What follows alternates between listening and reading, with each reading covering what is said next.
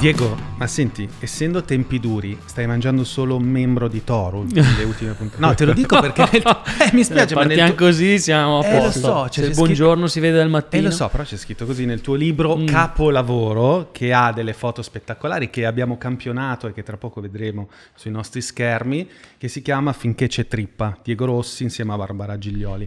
C'è questa frase simpatica, perché dietro ogni ricetta poi c'è un invito a quando gustarla o meno gustarla, e c'è proprio scritto membro di toro da gustare in momenti duri. Cioè, quanto membro di toro in questa Vabbè. situazione pandemica ti stai... Vabbè. An- momenti ancora più duri, allora, facciamo così. Ok, ok. Per adesso ti mangi solo il fegato. Sì, adesso bravissimo. Mamma mia, oh, che be- guarda, qua l'avete studiata. Sì, questa, queste eh? Queste Eh, sono studiate, noi dopo non abbiamo, perché improvvisiamo. i primi secondi dei video di YouTube sono i più importanti. Eh, Cioè, se certo. non dici, se devi dire una cagata all'inizio. se- Bisogna spaccare subito. No, beh, in sti, in sti momenti in realtà mi nutro proprio per sopravvivere. Mm, in che senso? Nel senso che comunque quando sono a casa non mangio carne. Attenzione, Eh sì, già ah, partiamo. Eh, già io, pa- io stavo per fare la battuta. Tra di noi non c'è neanche un vegano. Cazzo. No, beh, in realtà non ho niente contro i vegetariani. Anzi, No, cioè, che noi li, certo. tol- noi li tolleriamo. Sì. Noi li tolleriamo, a volte li mangiamo pure. non ho detto contro i vegani, ho detto contro Esatto. i vegetariani, non ho niente. Specifichiamo. E, e, appunto mi nutro di eh, cereali, granaglie, e verdure a manetta, però carne poca. Cioè non è che non la mangio, la mangio comunque la carne, soprattutto... Immagino legumi, tipo. Sì, esatto, vegetali. legumi, cereali, sì, mi piacciono un botto le verdure. Però ecco, non disdegno il sano e vecchio porco No, quando ma- è ora, no, soprattutto la cosa adesso. bella è che questo libro è il libro più di cucina più bello che io abbia mai visto. Quella è la Quando mia sono foto arriva- preferita. Esatto. Quella è la mia foto preferita. Quando Cioè, siamo arrivati a questa immagine sì.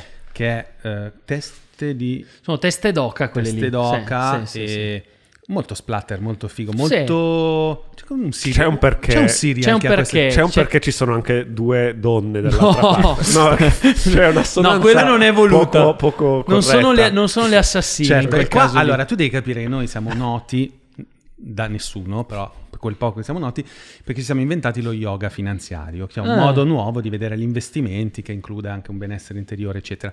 E con questa keyword, una parola da, da secchioni del digital marketing, sul web ovviamente abbiamo attirato tantissime persone che sono interessate al mondo dello yoga, della spiritualità, che in grossa percentuale o comunque superiore rispetto alle altre nicchie del paese è vegetariana Sì.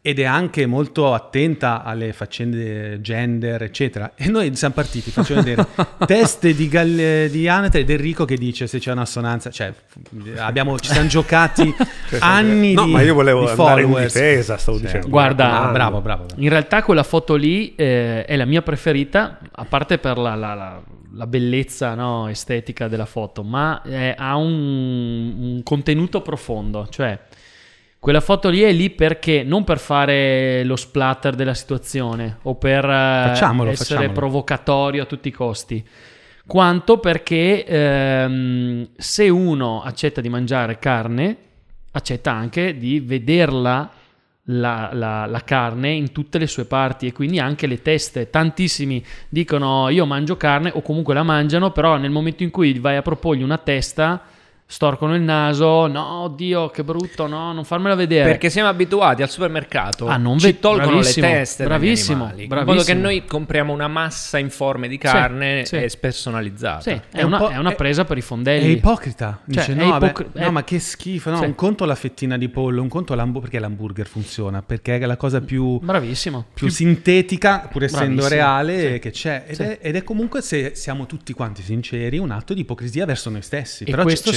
serve per quello, hai capito? Questo serve per guardare in faccia la realtà. Cioè, se tu decidi di mangiare un taglio di oca, di manzo, di vitello, de- devi essere consapevole che viene da un animale con una testa. Ma- E e non è che la testa la, va- la butti via, hai capito? La devi utilizzare, se no sarebbe veramente uno spreco. È un po' come quella lealtà del cacciatore, quello proprio puro, che eh, quando uccide l'animale, però in segno di rispetto, eh, addirittura lo sgozza, beve, insomma, vari sì, rituali. adesso lì no? ci sono anche i rituali dietro, Esatto. è ok. Però certo che se uno accetta di mangiare carne, accetta di vedere queste cose qua. Anzi, dico sempre, andate a visitare un, un macello e poi vediamo se continuate a mangiare carne.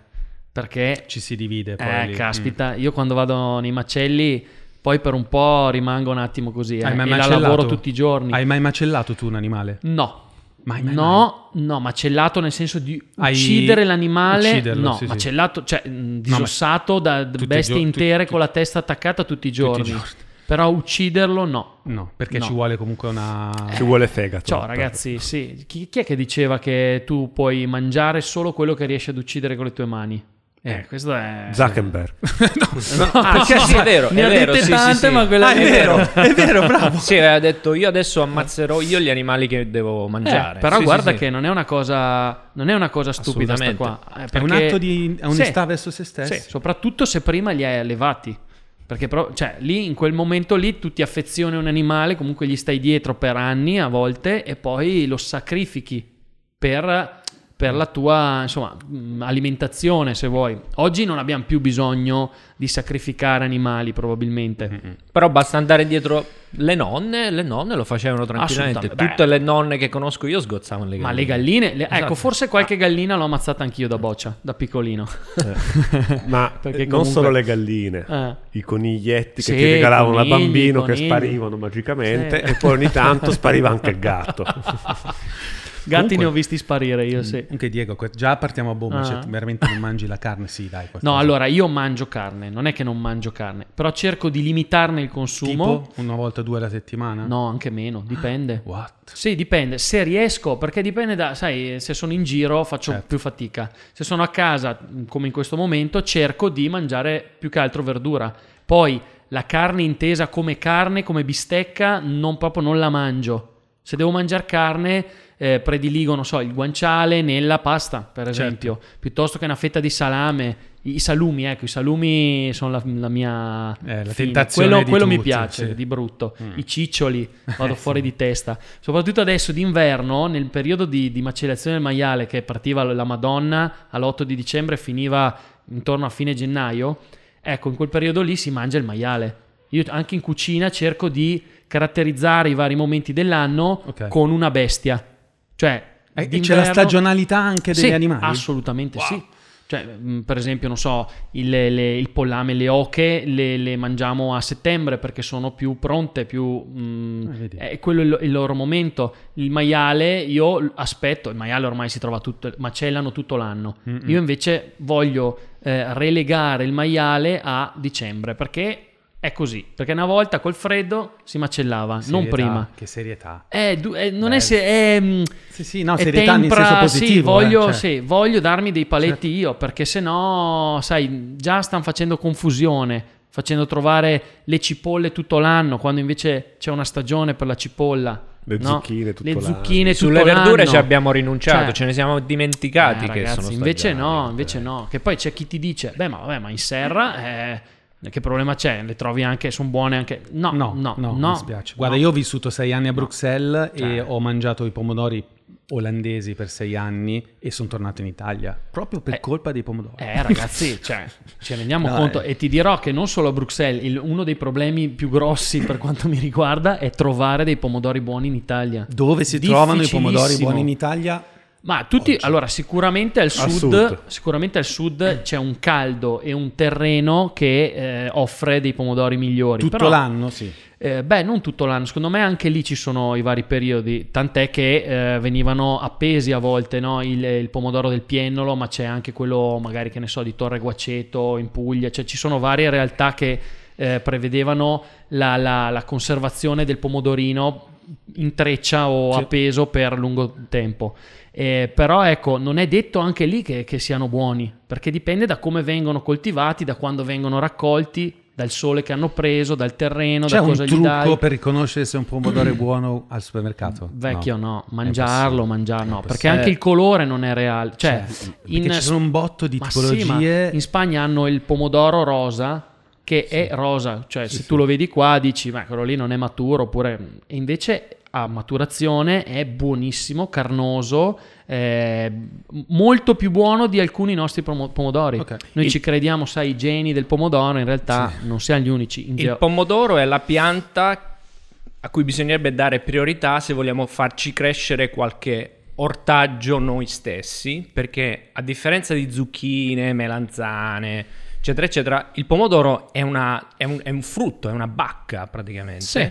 E quindi per averlo nel supermercato deve essere raccolto molto acerbo. Sì. E quindi il sapore non si sviluppa. Bravissimo. Andrebbe trattato come le fragole. È vero. Bravissimo, ma Quindi te lo le devi robe, fare tu a casa. tutte le cose che troviamo al supermercato di questo genere non vanno bene, cioè non sono buone, raga. È vero. Inutile. Ma, ma finché continuiamo a comprarle, io l'altro giorno vado ogni tanto a fare la spesa al supermercato. Anche tu, pensa a te, Anch'io, pensa anch'io te. Cerco di Diego Rossi- limitare a detersivi, ovviamente tutto mh, se possibile ecologico, Certo. ma devo comprare anche a volte verdure piuttosto che cerco quelli a chilometro zero, in alcuni supermercati ci sono, ma assolutamente no il pomodoro, cioè il pomodori d'inverno noi che non esiste. E il problema è che eh, mangiamo poi spesso, troppo spesso, le stesse robe, quindi non abbiamo abbastanza varianza nel Ma cibo. Quindi che- gli italiani mangiano, per esempio, troppo pomodoro, ma il pomodoro è, giustamente, è pieno di vitamina C, è pieno di rame, quindi ci ritroviamo in realtà con fin troppa vitamina C. Sai che ti dicono bevi succo d'arancia in inverno, ma se ti sei mangiato 10 kg di pomodori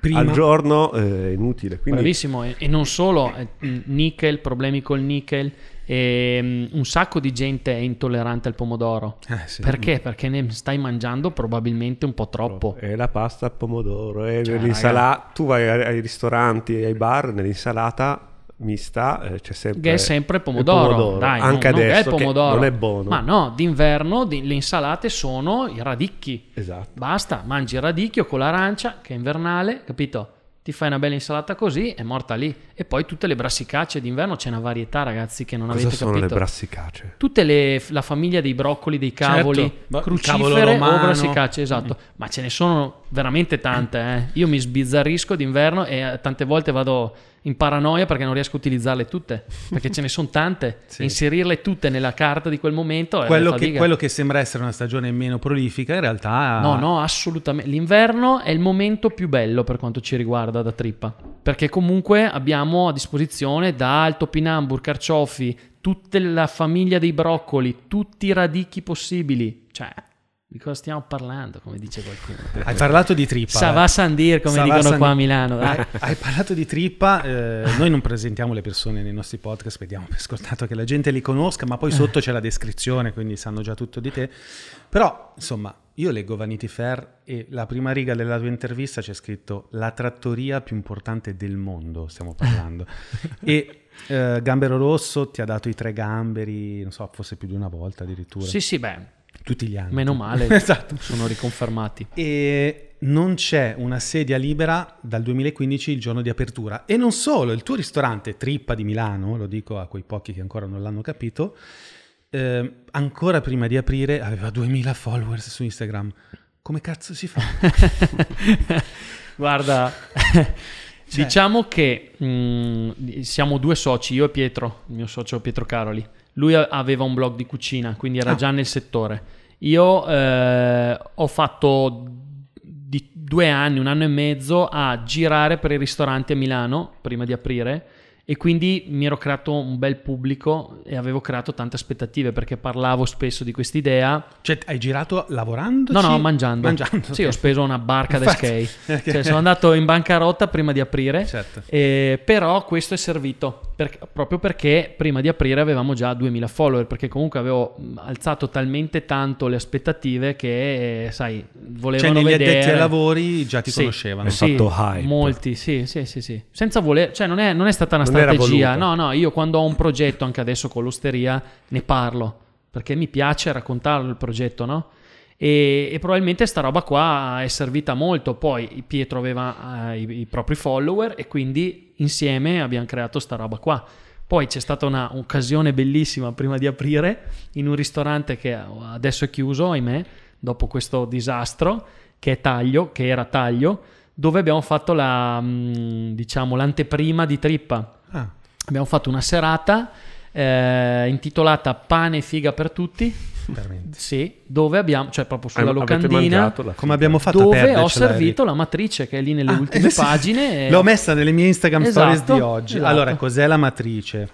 La matrice è la vagina di vacca. Esatto. Facciamola vedere. La va- quindi per, ecco, per par condicio abbiamo, siamo- abbiamo iniziato col membro di toro Esatto. e chiudiamo, no chiudiamo no, però insomma c'è la matrice, adesso la troviamo. E, E quindi, quindi questa fatto... serata abbiamo spaccato, c'era pieno Beh, di certo, gente, ma e certo, ma molto certo. divertente è stato il discorso. Come Abbiamo si fatto- fa la vagina di Eccola lì. vacca?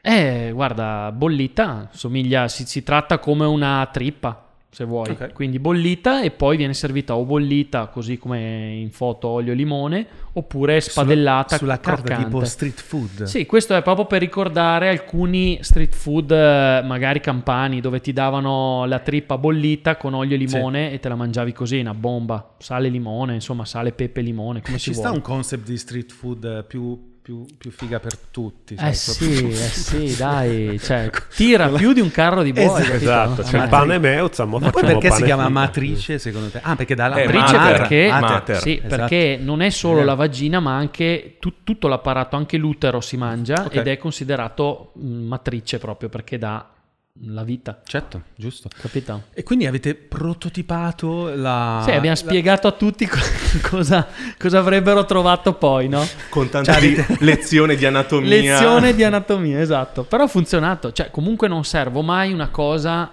che non è buona, che io non mangerei. Questo è importante. Ci sta. Non è che il membro di toro lo servo per fare il figo. No, cioè, è buono. Se, se lo servo è buono. Ci sono tante cose che abbiamo provato, ma che poi non, non erano buone. Ho detto, ma perché bisogna fare eh, spettacolo se poi in realtà non è buono? Quindi Do- no. Dove è nato questo concept? Cioè, non Eh, chiamiamolo concept, che so ma- già che ti dà fastidio. Questa idea, questa... Quest'idea. Ci piace. Quest'idea nasce probabilmente già a Cuneo quando ero alle antiche contrade con Yuri Chiotti, che saluto, è un amico fratello, e, mm, dove facevamo un piatto che si chiamava pane frattaglie. Mm, Quindi ogni settimana cambiava una consistenza di pane, una preparazione fatta col pane e una frattaglia. E- ed era eh, un piatto diciamo povero, avevamo la stella al tempo, quindi servire Ah. un piatto così proprio da, da- da compa- da contadini, da campagna, era un bel- una bella rottura. Certo. Quindi ogni settimana pane, ingrediente poverissimo, fatto in qualche maniera, non so, la pearà piuttosto che un pasticcio di pane, una- anche un'impanatura poteva essere pane e una frattaglia che cambiava ogni settimana. Quindi già lì c'era questo amore per le frattaglie, ma perché ci è sempre piaciuto, mi è sempre piaciuto lavorare le frattaglie perché sono più divertenti da lavorare, hai diverse consistenze e poi a me la carne in sé non mi è mai piaciuta più di tanto. Cioè il muscolo da mangiare così cotto, la bistecca non mi è mai piaciuta. C'è una voglia anche di ehm, fare un discorso, come dire, di sostenibilità mangiando le frattaglie, che sono cose che venivano buttate, vengono Guarda, buttate. Certo, eh, sicuramente non è che noi facciamo, non è che noi utilizziamo le frattaglie solo per un discorso di sostenibilità, cioè la sostenibilità non si fa solo così, ci sono altri modi, adesso parlano tutti di sostenibilità e, e io per primo parlo di sostenibilità riguardo le frattaglie, però la sostenibilità si vede in tanti altri ambiti, cioè c'è una sostenibilità economica eh, del, del lavoro, I, i nostri ragazzi cerchiamo di farli lavorare 8 ore al giorno, quella è anche sostenibilità, avere un certo numero di persone per un certo numero di coperti, non 30 eh, in cucina per 15 coperti, quella secondo me non è sostenibilità. Certo. Eh, iniziando da quella economica di un ristorante, cioè non può andare avanti un ristorante con 30 persone pagate, attenzione, non stegisti, pagate. Quindi, eh, e quella è una, il fatto di fare una raccolta differenziata, anche quella è sostenibilità, capito? La scelta di ingredienti locali magari piuttosto che... Però sicuramente utilizzare le frattaglie è una forma di, di rispetto e di, certo, di sostenibilità. Eh, Ehm, adesso come sta andando? Te lo dico perché domani c'è Mm. nel casino del nostro paese che come al solito si distingue per la sua imprevedibilità e divertentissima Siamo eh, sempre esatto, frizzanti. Frizzanti, creatività brillanti, crisi- boll- bollicine, abbiamo bollicine. una pandemia con ehm, cioè, 700-800 morti al giorno Sì. eh, un eh, capo politico che soffia sul fuoco di questo movimento che si chiama Io apro, no? di quelli che vogliono aprire nonostante il coronavirus. Tu domani apri, no? Domani. No, E, e- o fai da sport almeno?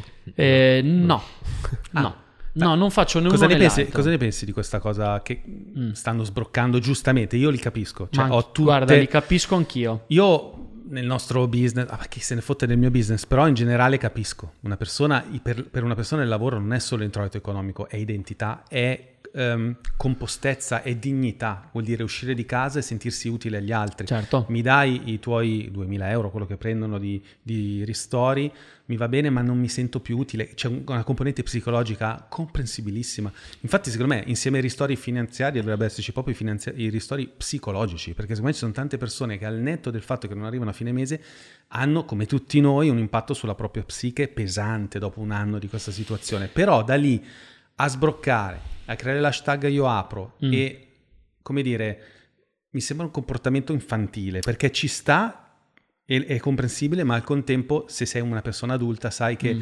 da qualche parte bisogna limitare in qualche modo le, le frequentazioni e gli assembramenti e qualsiasi categoria viene toccata in qualche modo. Guarda, più che infantile, io direi disperato, nel Ok. senso che comunque probabilmente sono in seria difficoltà queste persone.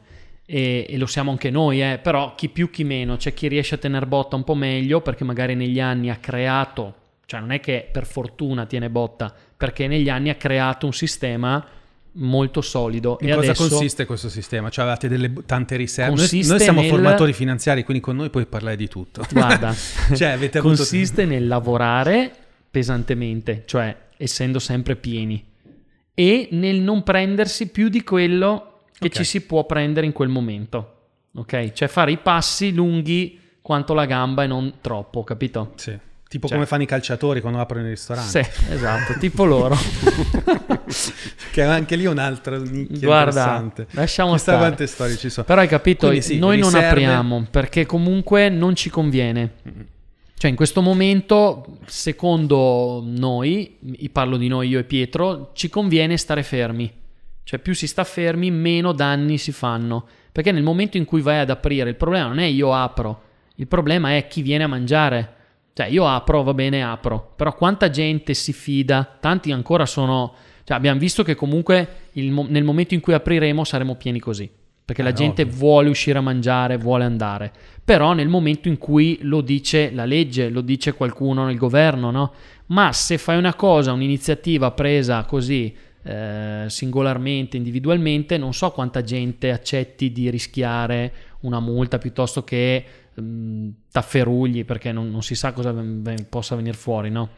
E quindi mm, capisco la disperazione e, e le preoccupazioni, però secondo me ancora è meglio stare un attimo fermi e vedere... Quanto potete durare Eh, non molto ancora. veramente? Eh beh, Eh, certo. sì. È normale. Cioè, I o, soldi com- finiscono. o cominci a non pagare più gli affitti, Mm. che Beh, potrebbe essere una bella idea, anche perché cioè, gli unici sembra che in questo momento non vengano, cioè no- non perdano, sono quelli che chiedono l'affitto.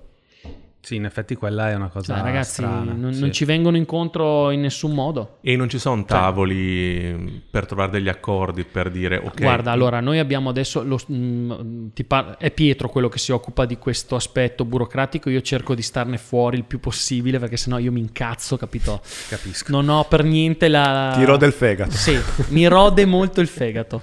Quindi, mh, quindi ti dico, dovremmo avere comunque un 60% di, ehm, di rimborso, tra virgolette, con credito d'imposta da parte dello Stato riguardo l'affitto.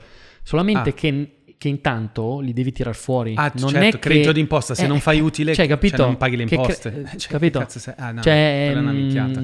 quindi è lì che mi aspetterei da parte del, di- del proprietario dei muri un, un venire incontro e di- e dicendo guarda io sono fermo, sto guadagno di meno, mm, congelo diciamo la, la- la- la mia attività eh, solita, le mie spese, però, mm, però noi abbiamo una perdita oltre a non, oltre, cioè non, non riusciamo a pagare l'affitto ma abbiamo anche delle perdite, non incassiamo, non incassiamo e tiriamo solo fuori, capito?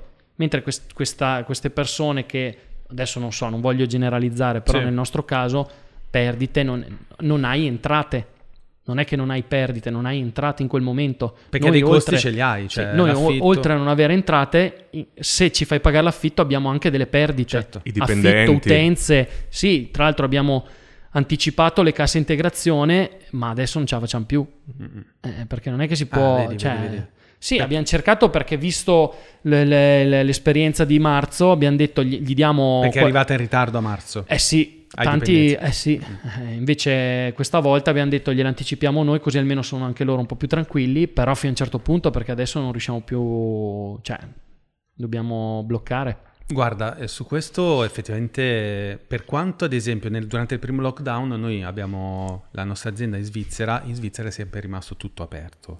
Eh, tutti i ristoranti avevano, seguivano in maniera svizzera Sì. la, la limitazione dei coperti, quindi Sì. c'erano mm, la metà dei tavoli, cosa che io sinceramente qua non ho mai visto. Ma esi- Beh, beh, no, no, no. c'è adesso stata? sì, Cioè, adesso dopo- nella seconda ondata, quando hanno riaperto per Natale, io vado Noi in bicicletta, abbiamo- ero in Val d'Iltelvi, aprono la prima giornata di zona gialla, guardo i ristoranti dentro i bar, Pieni così, tavolate, tavolate di gente che beveva e mangiava, diciamo no, allora ritorneremo come prima, se non peggio, e infatti è successo. No, a dicembre no, questo non te lo posso assicurare perché anch'io ho visto disastri a dicembre. Eh, cioè, mentre, mentre prima, nel, nel lasso di tempo che è stato tra una e la- il secondo lockdown, lì credo che insomma la maggior parte abbia rispettato. Noi abbiamo tolto dei tavoli. Ah, ok. Poi ok. sicuramente c'è stato chi ha fatto come prima, però... Ma eh, guarda, noi abitiamo a Como. Io a Como non ho visto i ristoranti con meno tavoli. Poi adesso mi arriveranno Mm. i commenti sotto sicuramente, però dai, no, alcuni sì, alcuni sì, c'è tipo l'osteria del Gallo che c'è lì in centro, lei dice che ha diminuito.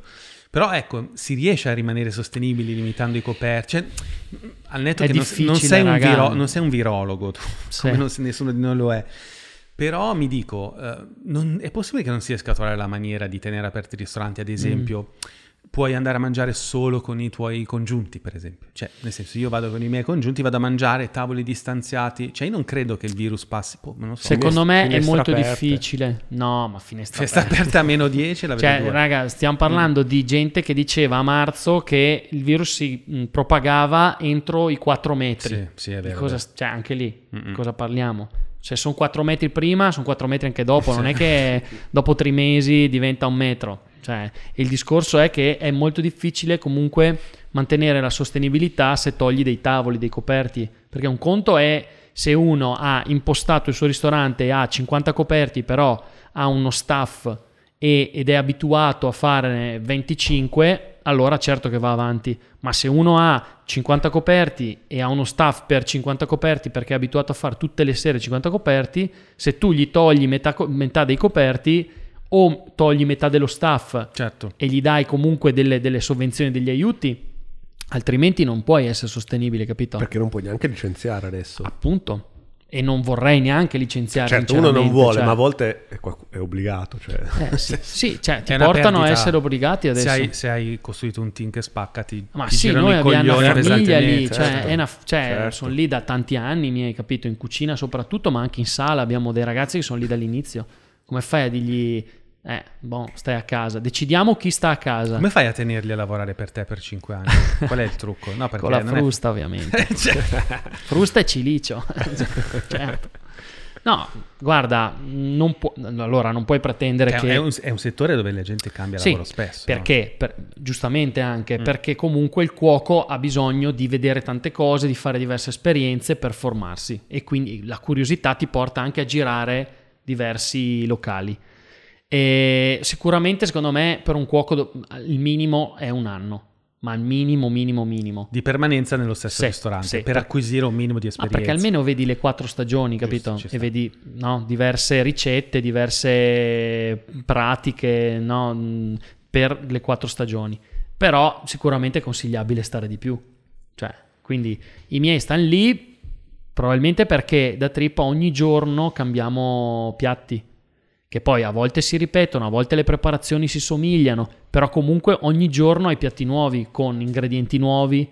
Eh, cioè, io non so, ma non credo che, non credo che mh, nessun altro ristorante abbia quel, quel giro di, di- di prodotti che c'è da trippa. E quindi imparano tantissimo da te. Ma allora non Ma dico che imparino. per te. Io ho visto dei video di un ragazzo che hai che l'hai preso da una scuola. Anche Sì, il Seba, il Seba. Dice, dice, vabbè, ma non era come gli altri, Diego. Cioè, era più amichevole, però Eh. chissà, cioè, probabilmente c'è una tua innata capacità di, di sedurre anche le persone che lavorano con te, co- per co- come siete riusciti a sedurre i milanesi, siete sei riusciti a sedurre anche i cuochi. Mi piace Ma- crederlo, mantenendoti eh, con l'orientamento sessuale di prima. Certo, assolutamente, no, ma quello. Sedurre professionalmente. No, eh, l- probabilmente sì, probabilmente sì. Poi io cerco di dargli tutto quello che ho. Mm-mm. Dopo a volte mi incazzo pesantemente. Quando se ne vanno, forse. Perché No, no, no, no. se- no. no, io mi incazzo quando mi fanno, quando fanno delle cavolate o quando non capiscono cosa voglio Quindi dire. ogni io. tanto il pugno duro ce l'hai, cioè nel senso... Ogni spesso il pugno duro ce l'ho. Ma Cioè, esiste un cuoco che non abbia il pugno duro?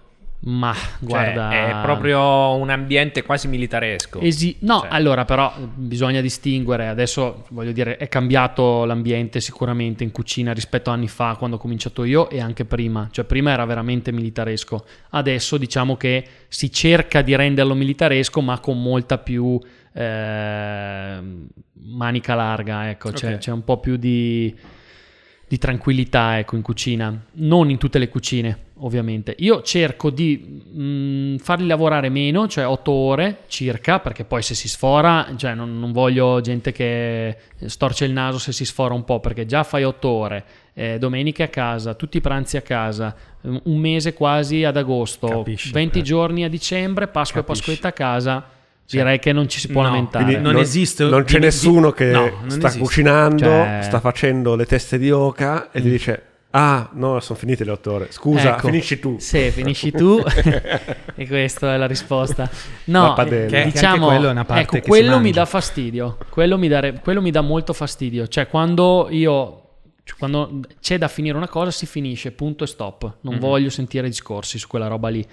Eh, ho perso il filo del discorso. Cosa- È bello, noi- il bazar atomico è nato per perdersi. Ecco, Per esatto. No, beh, parlavamo del, del regime clima. militaresco No, nelle ecco, cucine ecco. in generale. Poi che discorsi? Eh, c'è la musica in cucina sempre. Tipo chi è che fa Tranne durante il playlist? servizio. Tu fai le playlist. Ma di solito faccio fare i ragazzi Anello una volta al Seva, cioè insomma eh, Andrea un po' di meno, cioè a volte Perché metto io musica di merda. La No, no? no, no. Eh, ma che musica si mette? Si va più sul rilassante Beh. classico o sulla cosa- roba heavy metal che Beh, si deve pompare? Allora, Nello, Nello mette sempre quella ca- cazzo di musica rap o, No, la o trap. mezzo. Sì, Trap. no, non trap, No, però quelle hip hop. robe nuove, sì, italiane. E quelle sere lì Tra si mangia malissimo, e il infatti. rap. Ah, tra l'indie e il rap. Sì, quelle robe lì che ah, ci sono cose che mi piacciono, Ok. però un po' troppo. Quanti anni ha questo Nello? Nello ne ha 24, 25, Ok, 20, quindi una, una dec- 25, una decina credo, sì. meno, meno di te. Sì, sì, Cambia già subito così il Eh gu- beh, sì, vecchio, perfetto. eh, E io ahimè. 10 in più di te. Cioè, io ascolto roba invece, non so, o musica italiana. eh, Tipo Tommaso Paradiso dei giornalisti Beh, vabbè, ci to- sarà nella vostra playlist. Sì, Tommy, Tommy lo ascoltiamo. Colui anche- che ha scritto la prefazione di questo libro. sì. E devo dire... Uno di quelli che hanno scritto la prefazione, perché poi ci sono certo. anche due grandissimi Bravo. chef. Grazie, giusto. Scusami. Devo dire che, ecco, fra le altre cose, il tuo ristorante piace alla gente che piace, perché Mm. io l'ho scoperto grazie a degli amici che piacciono, però Mm. non piacciono così tanto come i, f- i VIP che vengono a mangiare da te, però poi dopo che me, che me l'hanno fatto conoscere ho iniziato a seguirvi su Instagram, cioè tutti fanno a gara a farsi vedere che vengono da voi, quelli di Radio DJ, tutti i cantanti. Esatto. Come... co- Io ho una Quando domanda. fai quella faccia lì? Di, di rito, una domanda di rito. Come possiamo venire? No! Possiamo essere invitati.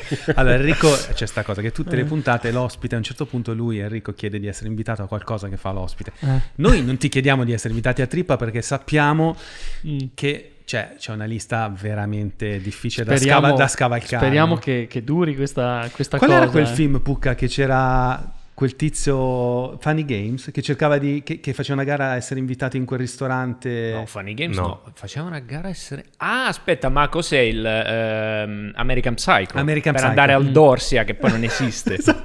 C'era questa, perché in effetti, allora dico una cosa un po' da milanese imbruttito, scusate, Ah. cioè la grana la fanno in tanti. Però per andare da, Eh, da Diego non, non basta, basta, la grana. basta. E No, infatti, in. America, infatti in American Psycho, che erano tutti trader, investitori, sì, che cazzo sì. yuppie, eccetera, cioè, a certi livelli non è che il più figo è quello che guadagna di più, è quello che riesce a entrare in un ristorante perché ha le, connez- le connection, le connessioni giuste. Noi adesso ci conosciamo bene, vero? Sì, am- amiconi, amiconi adesso. No, però è vera sta cosa, Eh, non basta la grana. non Cioè, basta la grana, Da noi livello- ar- viene chi riesce a prenotare. Perché ovviamente con tutte queste richieste eh, abbiamo dovuto trovare un sistema, ehm, come dire... Mafioso, dillo. sì, esatto. ne ho dovuto trovare un sistema Tra virgolette, No, ovviamente. un sistema oggettivamente cioè, uguale per tutti, no? Certo, un protocollo. Eh, sì, quindi il primo che arriva e riesce a prenotare si aggiudica il posto. Non ci sono sotterfugi o amicizie, Quindi cose. posso prenotare adesso per Vabbè. settembre, che sarà il primo No, mese disponibile. No, esatto, Ah, proprio, ah, ah, ah, eh, qui il, il punto. Cerchiamo di ap- adesso l'ultimo periodo abbiamo aprivamo eh, il giorno prima per il giorno dopo le prenotazioni. Ah. Quindi il mezzogiorno per la sera successiva. Ok, ok. A mezzogiorno Cioè, non- e 0:30 Tutto esaurito. era già tutto Quindi Esaurito. bisogna mettere su un call center per poter prenotare. Beh, me, guarda, però in c'è il realtà- vincolo dei tavoli. È un nuovo business. Sì, un nuovo sì. business. Facciamo noi il call center che chiama lui per Sì, prenotare. beh, noi avremmo avuto bisogno a un certo punto di un call center veramente, perché non riuscivamo più a stare al Sì, telefono. però a quel punto bucchi tutto l'anno, cioè è un po' triste. Esatto, forse, bravissimo. cioè. Proprio per quello eh, noi avevamo prenotato Trippa per un mese. Ah, ok. Noi avevamo le riserve fino al giorno del mese successivo. Però anche lì diventa un problema perché comunque per un mese nessuno può più prenotare. Eh, cioè comunque è un po' triste. E quindi cioè, arrivano veramente gli amici, colleghi, cuochi, a cui a me piace- piacerebbe trovare posto, Che non possono. che non riuscivano, no. E, e allora forse probabilmente il metodo migliore è proprio questo. Cioè o non prendi prenotazioni, però non mi va, io voglio le prenotazioni, voglio avere una certezza comunque. Oppure fai così, cioè dal giorno all'altro. Capito? Così Sì, ogni ah, giorno uno Questi può comunque prenotare per la questi- successiva. Chi, chi ci sta guardando dei ristoratori, questi sono problemi che hanno tutti, immagino. Come faccio a gestire questo flusso? Non usi Groupon. Beh, una- No. Secondo me, secondo me se c'è una frase che ho, ho ascoltato fra quelle che ho- dici su, su YouTube quando ti intervistano che mi ha colpito molto perché è molto in linea Mm. con alcune cose che insegniamo noi. Tu non lo sai, ma noi abbiamo utilizzato il tuo case history perché so che non ti piacciono le parole inglesi, quindi mi viene voglia di usarne sempre di più. Va bene, va bene. farti... Basta che non usi brunch. Ok. no, brunch no, ma c'è anche eh, apericena ti piace? Ecco, quello guarda, proprio, cioè, mi viene la pel d'oca, così, mi comincio già a grattarmi. Apericena alla trippa. Mm. A trippa. Ehm, ecco, noi facciamo questi corsi di- anche di business, no? E eh, dopo che sono venuto da voi ho conosciuto il vostro ristorante, l'ho voluto inserire in un mini corso che abbiamo fatto io e Enrico sul business e abbiamo suddiviso le aziende in tre categorie. Mm. Utilizzando la metafora dell'arte, quindi ci sono delle aziende tela bianca, cioè Sì. proprio delle aziende dove non c'è su niente, delle aziende FAC simile, quindi con il FAC, e Mhm. delle aziende capolavoro, invece che dici questo. Da- in cosa si differenziano? Le aziende tela bianca sono quelle aziende che cercano di accontentare tutti. Facciamo l'esempio del ristorante, il classico ristorante che ha Tutto. tutto. Un menù gigantesco, Quel- tipo la Bibbia. Da evitare. apri- Cosa vuoi? Da No, ma evitare. io, sai, da domani facciamo anche la pizza. Sì, esatto, da no, evitare. perché secondo me, tu, esatto, eh, da. Secondo, facsimile. Ce l'hai fatto vedere tu prima delle- dell'inizio della puntata. Non lo diciamo perché non è No. molto elegante. Perché non è elegante? Eh, magari lui si incazza. cioè. No, non dai, facciamo non nomi, facciamo non nomi. facciamo nomi. non Però, Però ci sono... ci sono dei cloni già di Trippa Sì. e Trippa a suo tempo non ha clonato nessuno, però già adesso ci sono i cloni di Trippa, quindi fac simile vuol I dire trippini. le aziende che dicono "Ah, fu- va di moda la frattaglia, raga, siete degli ignoranti, se non fate le frattaglie oggi siete fottuti, facciamo la frattaglia. E no, mi spiace, non funziona così, non avrà lo stesso successo di Diego Rossi. E poi ci sono le aziende capolavoro. Le aziende capolavoro forse aiutami, possono essere, visto che ne sei una di queste, possono essere quelle che quando vengono intervistate dicono chi si interessa della concorrenza è un perdente, che è una frase che hai detto quando eri ubriaco da campai giapponese. Quindi mi spiace, ma io mi- me ne studio. e- Allora, è molto interessante questa cosa e lo capirai fra un po' di tempo. Però sì, mm, cioè non, ehm, io dico sempre che non, abbia- non ho mai pensato alla concorrenza perché secondo me chi ha una idea forte, un credo forte e ha qualcosa da dire non ha concorrenza. Nessuno può fare la cosa che hai in mente tu, capito? Se tu già sei, la stai cercando, ce la metti tutta e hai delle competenze ovviamente per farla. Non esiste la concorrenza. Concorrenza esiste per i perdenti, per quelli che non hanno un'idea, per quelli che aprono eh, così no, a, a cazzo senza avere veramente una filosofia dietro, un pensiero. Che magari una volta funzionava, perché era Mm. talmente, dico, la butto lì, cioè magari è cambiato anche il mercato della ristorazione o comunque in generale de- della- dei negozi, della- del commercio, no? Beh, Prima bastava volta aprire, sì. avere il posto sullo struscio, dici vabbè, comunque io ho tot eh, passaggio e comunque qualcuno entra. Sì, Adesso funziona ancora così? Boh, non lo so. una volta funzionava molto. Mm, Eh. Mi viene sempre da ridere perché non posso dirti una cosa, ma poi lo capirete più Sì. avanti. Ah, di questa cosa che ci hai detto all'ingresso? Ah, non la vuoi dire che apri una nuova... Sì, sì, Il tappo, che non è il tappo. che non è il tappo. Ma Eh, perché tu dici adesso stai aprendo questa cosa stiamo nuova. aprendo un'osteria, sì. Stai utilizzando lo stesso metodo, cioè chi se ne fotte della concorrenza, oppure qualcuno l'hai studiato? che poi non è vero, perché attenzione, hai sentito cosa ho detto all'inizio? Cioè lui per due anni e mezzo, o due- un anno e mezzo, ha mangiato in tutti i ristoranti di Mm. Milano, quindi della concorrenza se n'è fottuto, ma se n'è fottuto come analisi di mercato, Mm. come- proprio come diciamo noi nel costo, no? Sì. Quindi a ecosistema, dove mi inserisco? Cioè tipo quella pianta lì che sta morendo, che si vede là, è st- è stata inserita in un ecosistema di merda, perché, perché muo- di fianco a un cazzo di radiatore sta morendo. Cioè dipende anche dove... Beh, bisogna va- sicuramente capire dove stai andando, capire il pubblico che hai. Quello ti serve, ma non per decidere cosa fare, per decidere come fare meglio quello che hai già in mente di fare. Quindi Yeah. non è che mh, quello serve per farsi un'idea, è perché avevo fame fondamentalmente. Sta. E- mentre ecco, questa qua è la mia idea della concorrenza, cioè chi, chi non ha qualcosa da dire ha- guarda alla concorrenza, cioè ha paura della concorrenza. Chi invece è- ha un credo forte, deve avere anche un po' di autostima ovviamente, però in quel caso lì non, non guarda la concorrenza. Tu fai Cioè, qualcosa per la tua autostima? Tipo Secondo me non parli allo, parli allo specchio, sai? Sì, cose. vado da un analista per la mia autostima, Beh, per, per calmarla. Per calmarla, Mi piace quello. Cioè, perché sì. Come si chiama il tuo analista? Mi Eh. serve, serve anche a me. Si chiama Gin Tonic. Per dare- esatto. Bravo, bravissimo. Alcol. E quindi ecco, adesso con, con questo invece nuovo progetto di cui parlavamo prima, faremo qualcos'altro che non farà...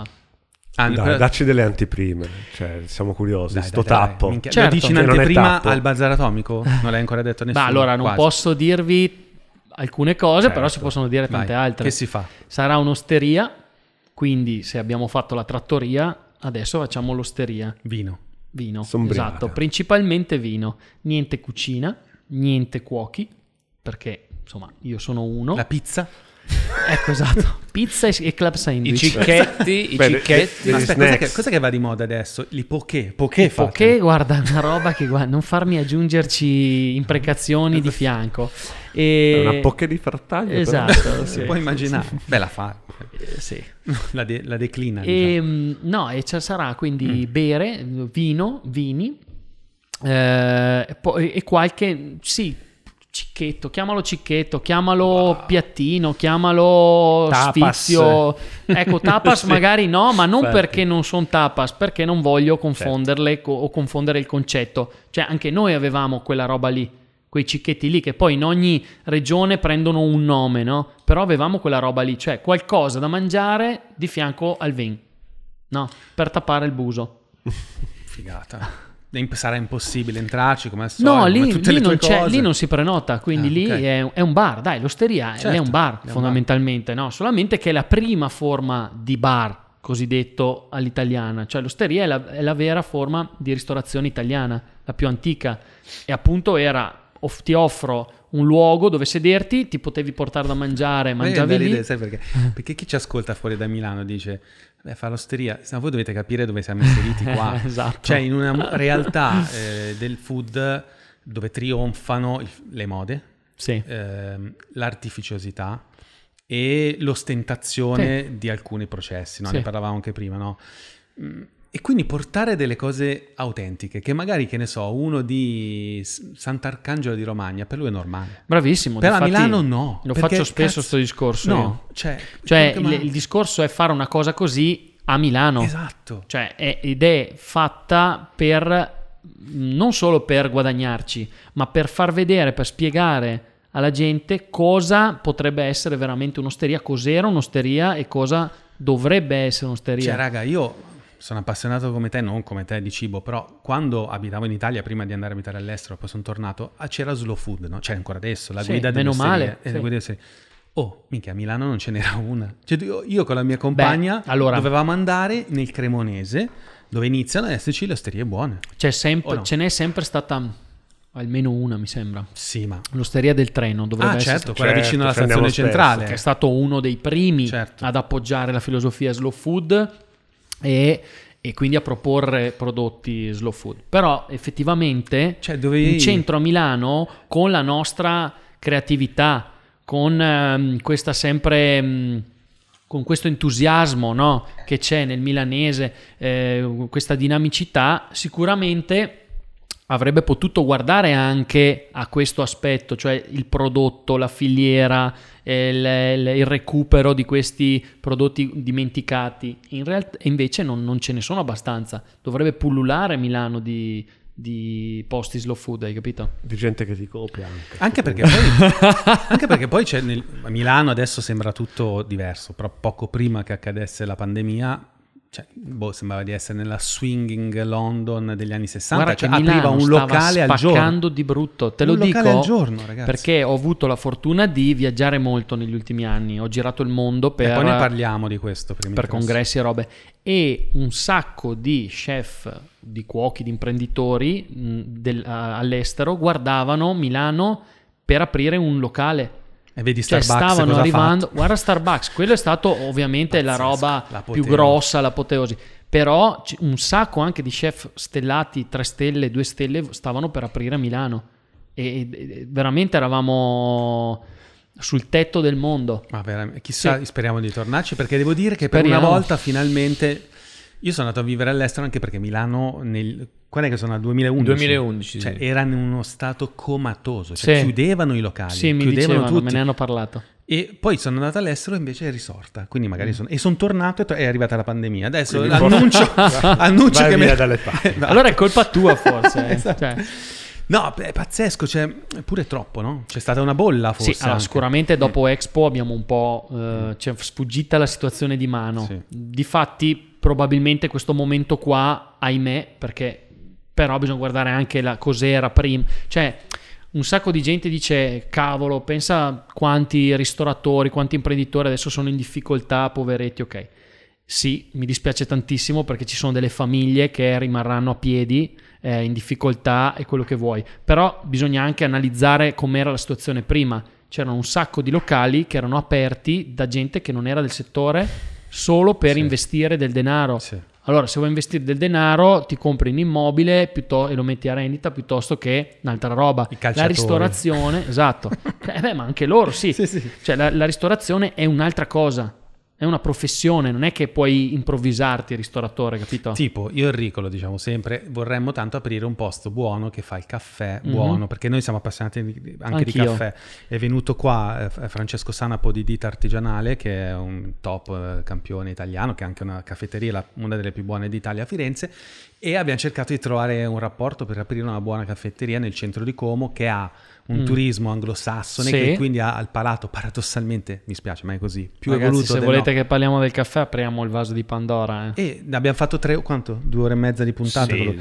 Cioè, sta diventando una situazione grave. Cioè, Gravissima. Gravissima. Gravissima. Cioè, io, per me noi siamo io- messi malissimo. Io piango perché dico, ma Malissimo. com'è possibile che abitavo nella grigia Bruxelles Eh, e mio. trovavo il caffè decente, buono, che sa di caffè, non No, che no. mi fa venire l'acidità. Cioè, Decente, più buono. più buono. più buono, non decente. Io ho girato tanto, come ma ti dicevo persino prima. la schiuma ma- del cappuccino oramai la sanno fare meglio loro. Sì, certo, certo, sono molto più bravi all'estero che qua in Italia. Con questo non voglio dire che qua in Italia non ce li abbiamo quelli bravi. Qua a Milano c'è Orso Nero, ci sono i ragazzi di Cafesal, c'erano Grande. i ragazzi di Taglio prima, c'er- c- insomma ce ne sono e ne stanno aprendo adesso meno male un po' di più.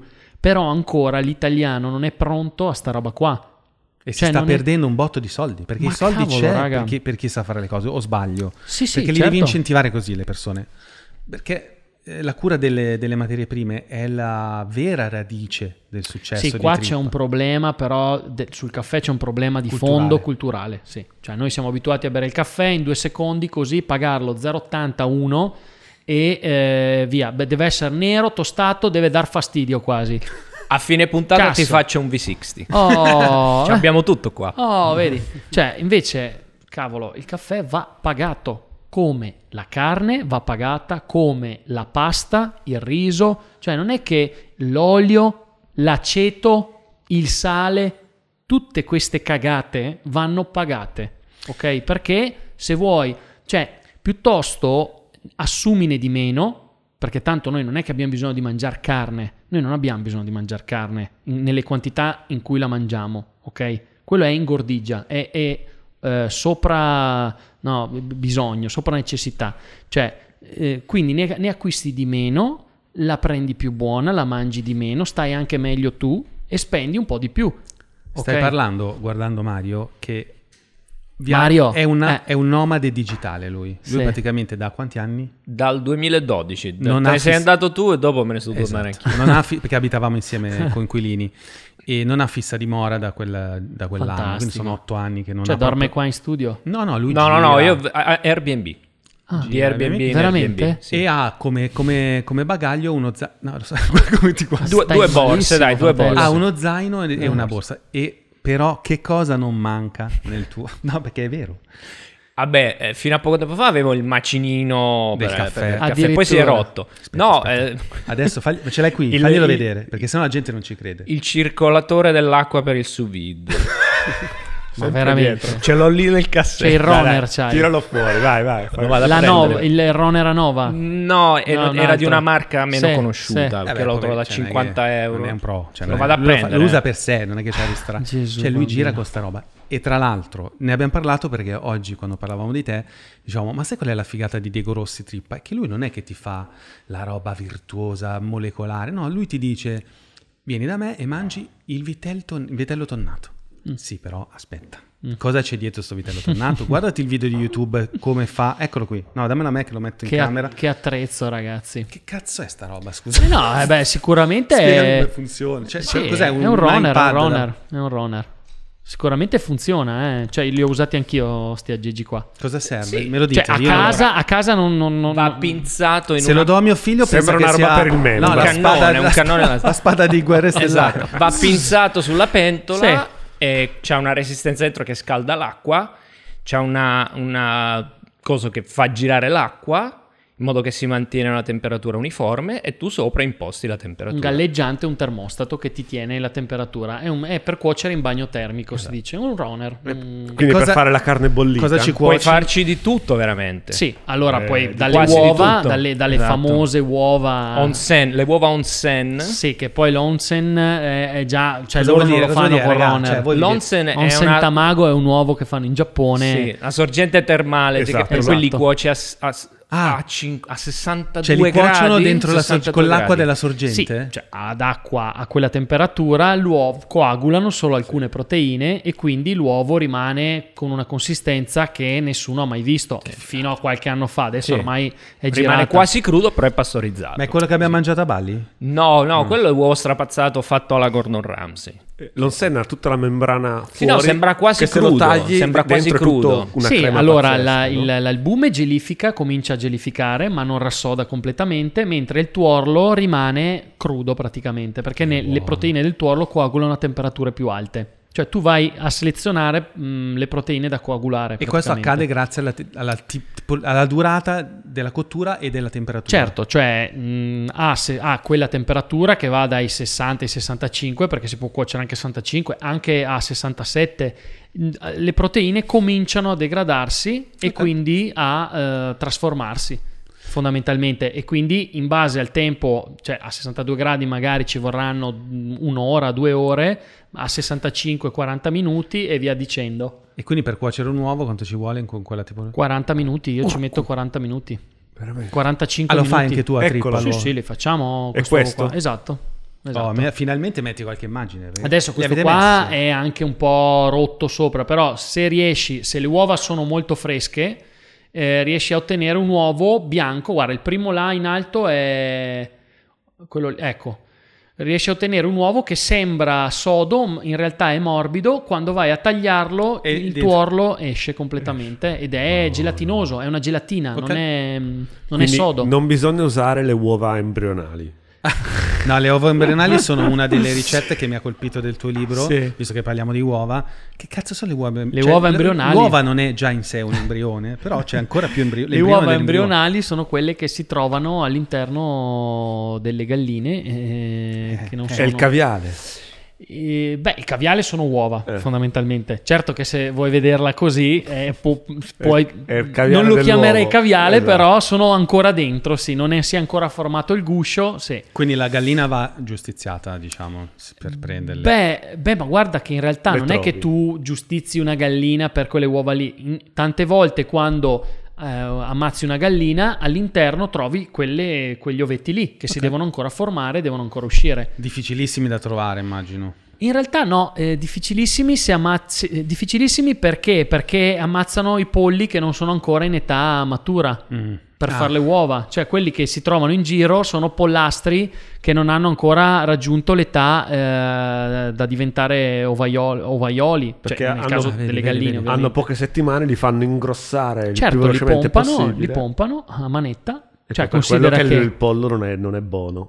Cioè, Raga, non, guarda, non è solo per pollo. quello, Cioè, sicuramente è per quello in gran parte, ma sono tutti i procedimenti, i metodi che utilizzano, gli antibiotici che gli danno. Ovviamente se tu prendi un pollo, lo chiudi in una gabbia assieme ad altri polli in uno spazio angusto se- e con una lampada puntata per 24 ore su 24, quindi non hai turni di sonno-veglia, e devi an- mh, piantarle antibiotici perché altrimenti in quelle condizioni insorgerebbero malattie perché stanno all'interno della propria eh, Ma invece lo sai che in, ca- in campagna ci sono quelli lì che fanno la mozzarella di bufala con la musica di Mozart. Sì, sì, beh, ma è Eh. figo, dai, ci Eh sta, sì, ci sta. C'erano Li anche, mi sa, tipo la carne Kobe, no? Che va... Sì, mi sa anche le, le le uova di selva, mh, le galline di selva, mh, che ormai è un marchio registrato, credo, comunque qua su mh, fuori Milano, anche loro credo utilizzassero una roba così, avevo sentito dire perché non li conosco molto bene, però per le volpi, per tenere lontano le volpi comunque c'era una musica, Ah. sì, o delle frequenze particolari.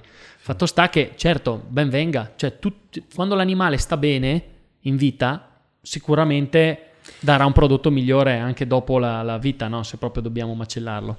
Sicuramente. E Quindi, magari anche la- il prodotto in sé è meno nocivo, mi immagino. Sì, assolutamente. Quello Poi- che ti sto dicendo eh. dà un prodotto migliore, non in, in termini solo organolettici, Esatto. ma anche nutritivi. Esatto. Cioè, quello- sicuramente, guarda, questo Cioè, sicuramente. Io lo vedo in tutto. Cioè, per esempio, il caffè che abbiamo bevuto poco fa, no? Un caffè di, di qualità. Cioè, l'effetto che ti dà proprio psicologico sulla mente è diverso dal caffè cattivo. Cioè, il caffè Beh. cattivo mi fa venire l'ansia. Beh, ma que- cioè, il se bevi buono- un caffè che è amaro come il tossego, nero, incendiato, super tostato. Sì, lo bevi solo per la caffeina. Cioè, quello. esatto. Questo qui invece te lo esatto. bevi e te lo godi. Questo te lo cioè, gusti, capito? ti- Ma gusti secondo me ha anche una caffeina di qualità superiore. Non so come dire, è una. Ma la caffeina la o senti comunque- dopo mezz'ora. O comunque quindi, i mm, byproducts, cioè come dire, tutto quello che ti porti dentro che non è caffeina buona, cioè come dire, proprio l'alimento in sé. Sicuramente senti proprio- è nocivo per Eh, il nostro cioè- corpo. Cioè, una cosa che non, è- non viene fatta bene. Quando a è parte, buono mi fa bene anche all'umore. Sì, a parte il discorso astratto e new- new wave, new New age, age. scusa, eh, cioè Noi siamo un po' sicuramente su questo. Sì, no, ma Cioè guarda, c'è chi dice che l'animale di trattato esserlo. bene Sì, è un animale che poi ti trasmetterà sicuramente. delle energie Voglio diverse crederlo. di quando invece lo ammazzi Sì. o lo tratti. Non abbiamo prove scientifiche, ma voglio crederlo. Cioè, quello sono opinioni mie, non è che Non le sono- professo, però ci credo in questa cosa Non ci qua. sono prove scientifiche perché probabilmente nessuno ha mai neanche ricercato. Esatto, no, no, sì, sono stati no. fatti degli Ah, studi, ora non mi ricordo bene. Sì, Sì, è ma- molto difficile provare che un animale che fai crescere allegramente poi sia Poi ti dia allegria, no? Però in effetti Però- non importa secondo Però me. esatto, Cioè, a me non importa. Sta bene, fa Sì. bene a me Sì. sapere che questo animale Bravissimo. è stato cresciuto Siamo come d'accordo. più o meno come in natura. Siamo ecco, d'accordo. Poi quando lo ammazzi gli hai quasi fatto un favore. Perché Siamo- siamo tanto d'accordo. in natura sarebbe stato sbranato da un predatore. Allora, c'è una, co- c'è una cosa che ho letto di uno psicologo italiano che si chiama Assaggioli del Mm. secolo scorso, il primo eh, psicologo Ah sì, secolo scorso è vero, siamo negli anni voglia, 2000. ha sì, da un po'. che mi ha fatto un po' cambiare idea. Io sono stato vegetariano per due o tre anni, ma Mm. non per motivi etici, nel senso che proprio mi- non la digerivo più. E poi era una fase della mia vita in cui effettivamente, non so, cioè non, non mi risulta. Avevi un rigetto Sì, verso la carne. Incredibile. Beh, ma poi, capita a un sacco di gente, vero? poi quasi- come tanti, pers- tante persone come me, sono andato in Alto Adige, Mhm. sono entrato in un rifugio e c'era lo spec. e lì è finita, quello- e lì è vabbè, finita vabbè, la, mia, sì, la mia certo, esperienza certo. con, la- con la- l'essere vegetariano. E ehm, cosa volevo dire? Lo psicologo stavi dicendo. Roberto Assaggioli. Ah, Roberto Saggioli, grazie. Ti Meno male, attacchiamo, vedi, vedi, vedi che siamo soci per questo, esatto. E Roberto Saggioli scrive: Allora, non c'è nessun problema a nutrirsi di animali. Ehm, tutta la natura è costruita a livelli. E i- i- le piante si nutrono dei minerali, ok? Sì, certo. E gli animali si nutrono delle piante, gli esseri umani si nutrono degli animali. Poi qua finisce il livello normale, poi c'è il livello esoterico. Gli angeli o comunque gli Sì, spiriti, gli sì, dei, si nutrono. si nutrono degli uomini. Sì. Dove in nutrono diamo un'accezione inquietante. Immaginiamoci di essere sbranati da angeli e Mm. demoni. si nutrono a livello invece probabilmente lo è sbranato. filosofico. Però ecco, questa cosa mi ha fatto fare un click, nel senso che la nutrizione consapevole di, di carne mi ha dato eh, innanzitutto la gioia di mangiare una cosa buona, cioè i salumi, lo speck, la carne fatta come la fa lui col sous vide, cioè è una cosa che dici, la vita è talmente corta, mi piace talmente tanto, è un desiderio, una gioia, è un trionfo. Deve rimanere, come hai detto tu, secondo me, un momento di celebrazione. Sì. D'altronde come lo era sempre stato anche in passato, no? Dice la carne. Il problema quindi è quello, cioè mangiare deve essere un atto sacro, mangiare la carne, un atto di devozione verso un essere che sta trasferendo le sue energie dentro di me, che se sono energie positive anche lui sarà contento di darle, tanto quando noi, quando moriamo e, mo- sentiamo di aver accontentato qualcuno e aver dato tutto noi stessi, ci siamo sacrificati a nostra volta, moriamo in maniera più serena. So. Aggiungo, aggiungo perché non è un atto sacro mangiare la carne, è un atto sacro mangiare. Spesso e sempre adesso mangiamo velocemente, mangiamo in pornografia, pornografia. Mangiamo con la testa, cioè pensiamo di volere quella roba lì, ma magari il nostro corpo in quel momento ti sta dicendo no, io vorrei la Bravissimo, carotina o magari bravissimo. io vorrei la bistecchina perché eh, sono a corto di ferro. Quindi non Sì. siamo abituati a ascoltare soprattutto il nostro corpo, che è Verissimo. la più grande guida.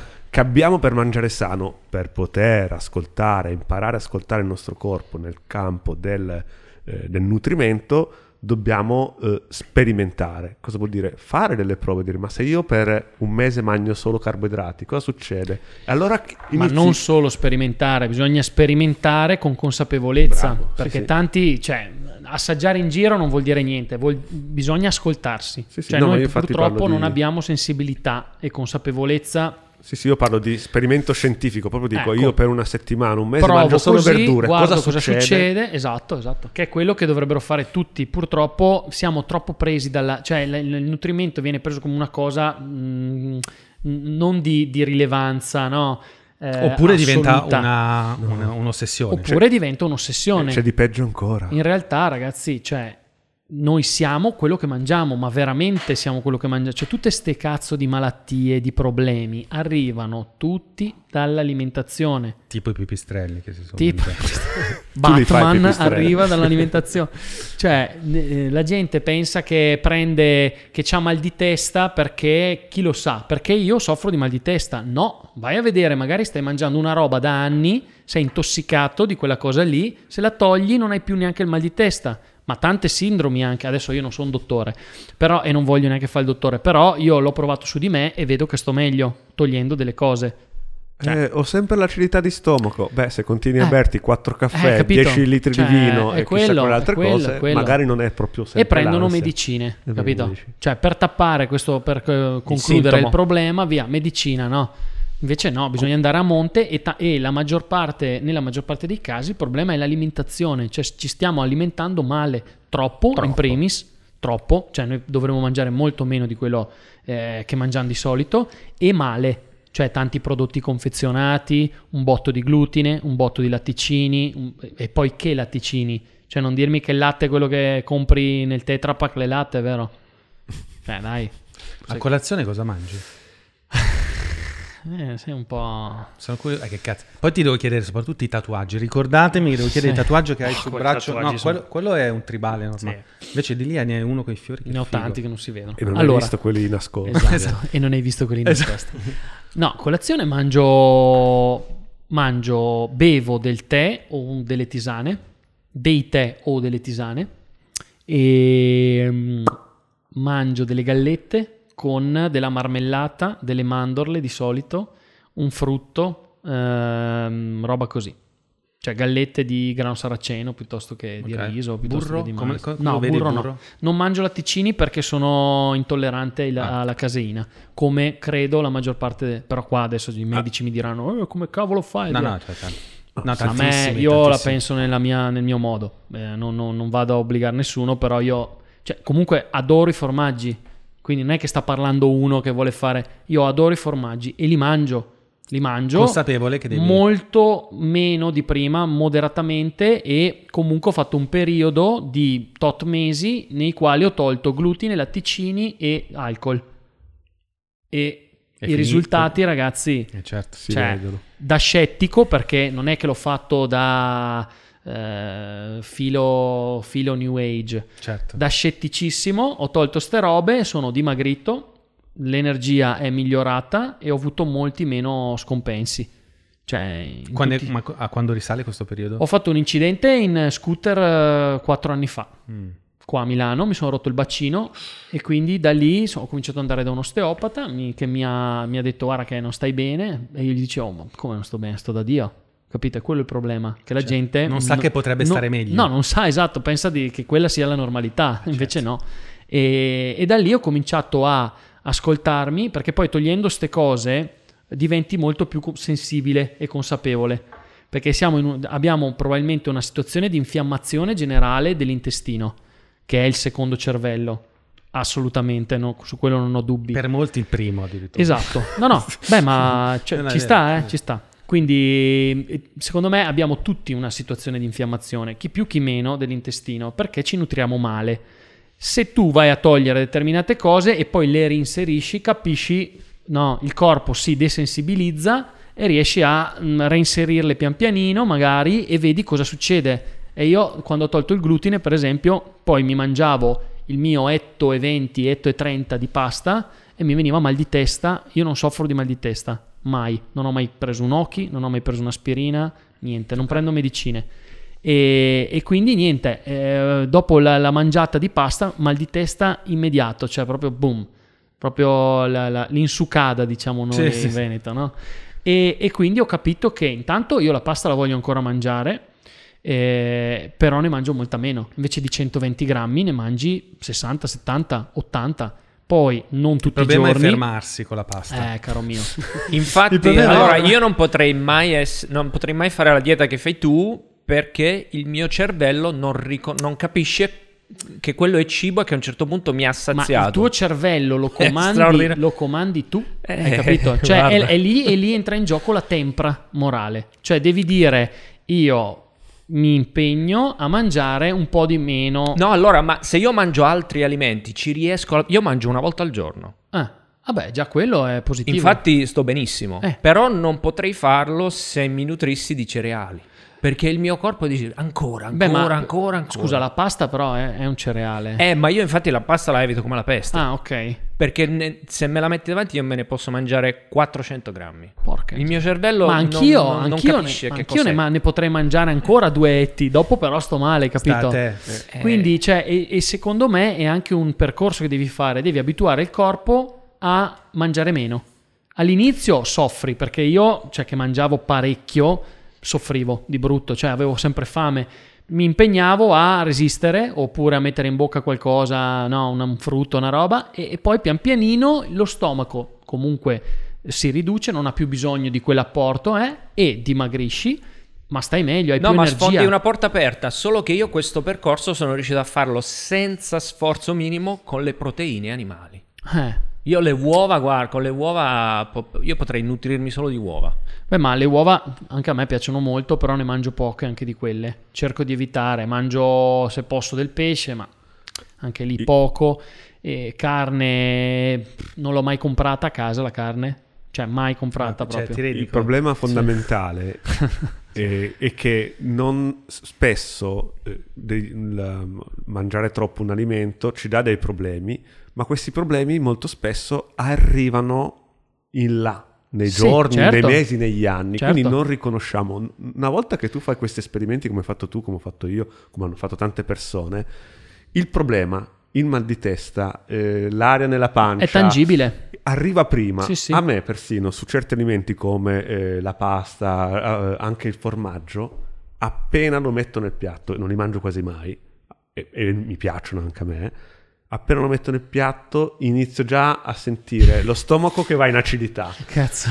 Eh, il glutine mi fa... Sì, sì, ah, ma è la stessa cosa per me. eh. Cioè, io prima, mentre Cazzo, mangio, veramente? inizio subito Eh. e le dico, vabbè, lo so già, cioè il mio corpo ha imparato talmente bene che quella cosa non va, o va comunque, per esempio con la pasta, se da due settimane che non mangio pasta, non succede niente. Il secondo giorno dico, minchia, me ne mangio un'altra. Ecco, lì Eh subito sì, il corpo sì, sì. dice, eh sì, basta. perché, sì." perché comunque tu puoi mangiare qualcosa che non va bene, perché noi abbiamo le capacità di, di pulire l'organismo, però gli devi lasciare il tempo. Se tu ogni giorno mangi pasta, bevi come un cane, formaggi, il corpo è intossicato e poi non ha il tempo di disintossicarsi. Un'altra cosa che, che sarebbe importante è il digiuno. Mm. Cioè io cerco di mangiare a una certa ora e poi fino al giorno dopo non mangio più, passano 16 ore, 14 Digiuno ore. intermittente. Sì, ogni- cerco di farlo pff, ogni sera, poi è difficile perché Sì. tante volte io lavorando mangio, cioè devo assaggiare in continuazione, capito? Quindi l'ultimo assaggio lo faccio magari alle 10 e mezza, Ma 11. infatti c'è chi lavora nei ristoranti come te. È un casino. È un casino. Sono Cioè, tutti belli in forma, Eh beh, per quello, per quello, perché cioè, hai il cibo lì davanti, cioè ogni due per tre c'è chi non si contiene, comincia a mettere in bocca, a mangiare e ciccia. Anche per stress. Cioè, anche se Sì. ah, poi tu cambiando spesso la carta, non è che è sempre la stessa cosa. No, io devo Quindi- assaggiare, ma io Eh. poi assaggio tutto, sono al pass, assaggio praticamente tutto quello che esce. Porco giudo, fantastico. Quindi è difficile. Io mangio carne, quello che ti dico, mangio carne perché la, la tartar, la battuta la sera la devo assaggiare quando esce per vedere se ha posto di sale, se ha posto di acidità, devo E le assaggi tutte, Tutte. tutte. Sì. Tutte, escono 20 battute, tutte assaggi ovviamente Sì, un, una, un una punta, microdose. però quella punta. punta lì a fine serata sono 100 grammi di carne, capito? eh, cioè, capito? Figata. Eh, per forza. Quante ne rimandi indietro di piatti? Statistica? No, allora non li rimando indietro, nessuno, sono un- bravi i miei dici- ragazzi. Li, li aggiusto magari, Ah, ok. perché sai, eh, c'è Il quel sale, tocco, sì, sì. Ma Masterchef lo faresti? In che senso lo farei? Cioè, se ti chiamassero. Cioè, come, Come giudice, giudice. o come... Ah, come cioè, giudice. Stiamo scherzando. No, non lo so, eh. No, come inserviente.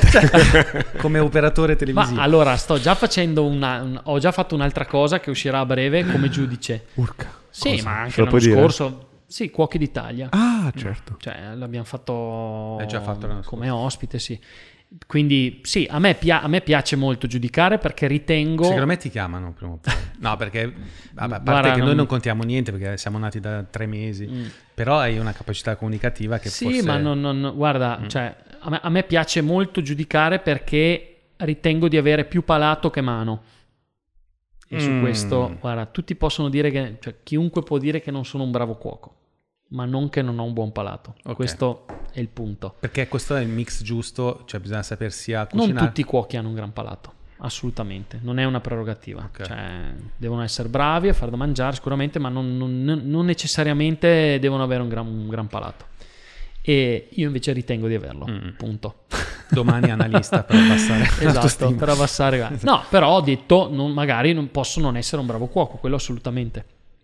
Quindi a giudicare, certo che se, se fa da mangiare qualcun altro, non devo cucinare io, e mi piace giudicare. E, però ecco, non- adesso non è che vado in cerca di giudicare, non me ne frega niente. Mi piace sicuramente trasmettere quello che ho imparato. Eh, perché quello che ha colpito molto del tuo progetto, io non sono un addetto ai lavori del food, che nessuno di noi lo è, però è proprio quello di eh, l'esperimento che avete fatto di portare la cucina fine dining, come si, Mhm. come si dice, cioè quindi la cucina degli chef stellati, insomma quelli che vanno da Masterchef, è il mega trend. I cuochi che bravi, a me personalmente ha rotto il cazzo, io, cioè, io non ce la faccio più, perché vai a casa di qualsiasi amico, sono tutti diventati Sì, idrogeno, abbastanza- sous vide, cioè, Reverse searing. reverse heating, cioè, Sì, ecco, quelle robe lì veramente... Cioè, io dico, vabbè, però ecco, da voi c'è, ma non si vede. Cioè, la figata di Trippa è che, se ripeto quello che stavo dicendo prima, che poi non sono riuscito a finire perché giustamente qua siamo fra amici. Cioè, tu, io ho mangiato il tuo vitello tonnato perché sono fanatico di vitello tonnato. Mm. Se lo vedo in lista lo devo sempre mangiare. E poi mi avevano detto amici, Martina, la nostra collaboratrice, fa, beh se vai da Diego devi mangiare per forza il vitello Mm. tonnato, che forse insieme alla trippa fritta è il tuo piatto più famoso. Trippa fritta. Io ho detto, beh, lo assaggio, Boh, ovviamente goduria totale eh, a- al settimo cielo. Poi vado a vedere, per, per prepararmi all'intervista di oggi, vado a vedere il tuo video YouTube dove spieghi come fai sto vitello tonnato. Ho detto, ah, ho capito perché è così buono, perché dietro c'è idrogeno. eh, e- No, eh, idrogeno. Azoto, eh, forse. No, cos'è che c'è? Azoto, azoto. Azoto, scusa, idrogeno. Il NOS. Idrogeno... Lo spara. salta, in aria la esplode, cucina scusa, l'idrogeno. per dirti quanto sono addetto ai lavori. Cazzo, Quella roba lì, poi lo, lo prendi, lo metti nel frigo, lo rilevi e poi eh, c'è una crema che è fatta da due creme diverse Sì. e poi metti dentro il sughetto e poi lo tagli in una determinata maniera seguendo C'ho il taglio. fame. C'è dietro c'è un lavoro eh, che, che in tutto e per tutto ha eh, i metodi che sono quelli che vediamo a Masterchef, che vanno tanto di moda della cucina un po' più tecnica, però non è ostentata. Mm. Diciamo che il, il- il vitello tonnato è il piatto più tecnico che c'è da trippa. Ok. Ehm, Cioè uno pensa che il vitello tonnato sia una roba... No, ma guarda, no, non puoi il capire. vitello tonnato di trippa è il piatto più tecnico che abbiamo lì dentro. Facciamo tante altre pff, raffazzonate così molto più contadine. Ecco, quello lì è il piatto invece veramente tecnico. E ehm, e l'idea, quello che hai detto tu è importante perché mh, per fare uno- una trattoria, arrivando da un ristorante stellato, fine dining, chiamalo come vuoi, sicuramente devi cercare di non spaventare la gente perché chiunque apre un posto cracco metti che cracco apra una trattoria sicuramente dirà sì vabbè che trattoria vuoi che faccia no? farà le sue solite figate che è quello che pensano no Certo. Quindi devi fare qualcosa che non spaventi la, la gente no deve vedere un impiattamento buttato non dico buttato lì Perché ma anche meno lì c'è un eh, lavoro, visto che fai l'ondina. sì, però ecco, quello lì anche nell'impiattamento è forse uno dei più curati, Mm, capito? E dei più studiati, quel piatto lì. Ma tanti altri non lo sono, sono semplicemente messi gli ingredienti nel piatto, appunto. Punto. Perché que- il valore di quel, di quel piatto è intrinseco, è nell'ingrediente. È... Cioè, è come se tu volevi dire... Guarda, io so fare le cose, quelle- però non c'è problema. Questo per dimostrarti che sono Esatto, bravo. Però in ecco, realtà... se vuoi mettila così, mettila così. C'è stato un critico che ha scritto che non sapeva, non, non si capiva se lo facessi apposta di impiattare male o se fosse mancanza di... Certo, No, certo. di- allora, Paranoia totale. cioè, voglio dire, se arrivo da un certo mondo, Esatto. magari... Ecco perché magari, non, magari lo, sa- non lo sanno tutti, ma tu hai avuto esperienza Sì. in quel mondo lì dei ristoranti stellati. Cioè. magari è voluto no, il fatto che impiatto in un certo modo Esatto. E proprio perché nella trattoria non devi avere e poi non ti devo spiegare troppo in profondità come sto facendo una cosa ti te che è da mangiare punto cioè non rompermi i coglioni scusate No, no, devi. No, no, devi vieni dirlo. lì mangi ok se ti piace poi io ti dico come lo faccio non è un problema però Eh. magna intanto Allora non, sono eh, curioso. cioè c'è un sacco di gente che viene, eh, mangia la lingua e salsa verde, che è un piatto banali, lingua e salsa verde, capito? E mi fa, mi guarda mi fa, e la, la lingua a bassa temperatura, eh. Eh, Salsa verde con l'uovo. No, no, no, no, no, non è a bassa temperatura, è bollita.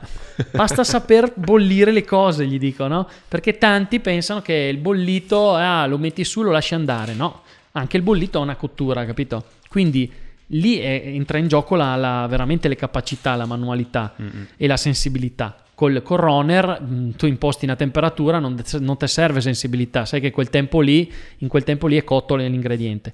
Quindi Ecco, anch'io uso il runner, lo uso pochissimo, forse solo per il vitello tonnato quasi, e magari uso più il sifone perché mi piace la consistenza che dà il sifone, questa ariosità, no?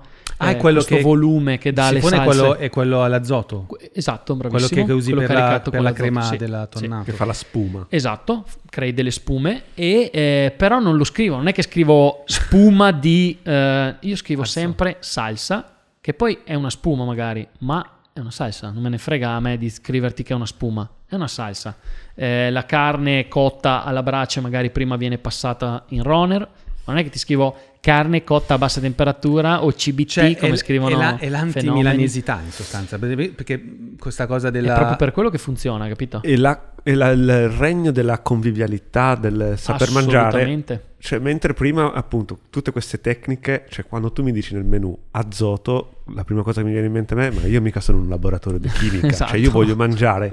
e prima parlavamo di eh, cibi sani, cibi non sani, anche questo clima conviviale, questo modo di esporre piatti, anche quello è cibo, non Certo. è cibo per il corpo, Harry, è cino- cibo per la testa. Ti ricordi quella volta a Venezia? eh, Era proprio lì che volevo arrivare. C'è- Io ho una curiosità. È la stessa Pazz- cosa, quella dei menù, quella cosa lì. No, Che io ho quello sulla forma- trippa di Arrigo. Ah no, aspetta, prima, visto che stiamo parlando Vai. di menù, poi non volevo perdermi questa chance perché Vai, mi interessava. vai, vai. Siamo stati a Venezia eh, e c'era la proprietaria di questo bellissimo relay, che salutiamo.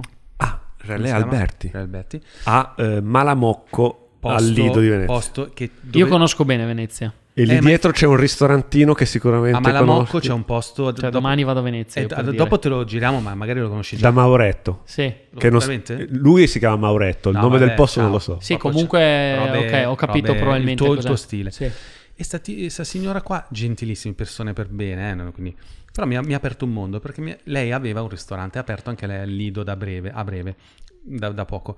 E praticamente mi fa, no beh, noi abbiamo ottimi risultati, eh, riusciamo a monetizzare molto bene anche perché seguiamo il metodo di questo formatore. Io purtroppo non mi ricordo Non bene ricordo. chi sia, però è uno, che, è uno che va molto per la maggiore sui social, che ti spiega come strutturare un menu affinché tu possa moltiplicare le tue revenues eh, seguendo ad esempio sulla carne, adesso non mi ricordo i metodi che usava, però- non, non- non ti dice come strutturare il menù in termini di cibo, ma proprio sul menù come pi- posizionare i tuoi piatti per far sì che la gente compri di più quella roba su cui tu hai più margine. Sicuramente ci sono degli studi che ti dicono l'occhio dove va Esatto, a è sbattere. scientifico. Io eh. la trovo una cosa Però no, poco però non che vuol mia un diploma, Fioi.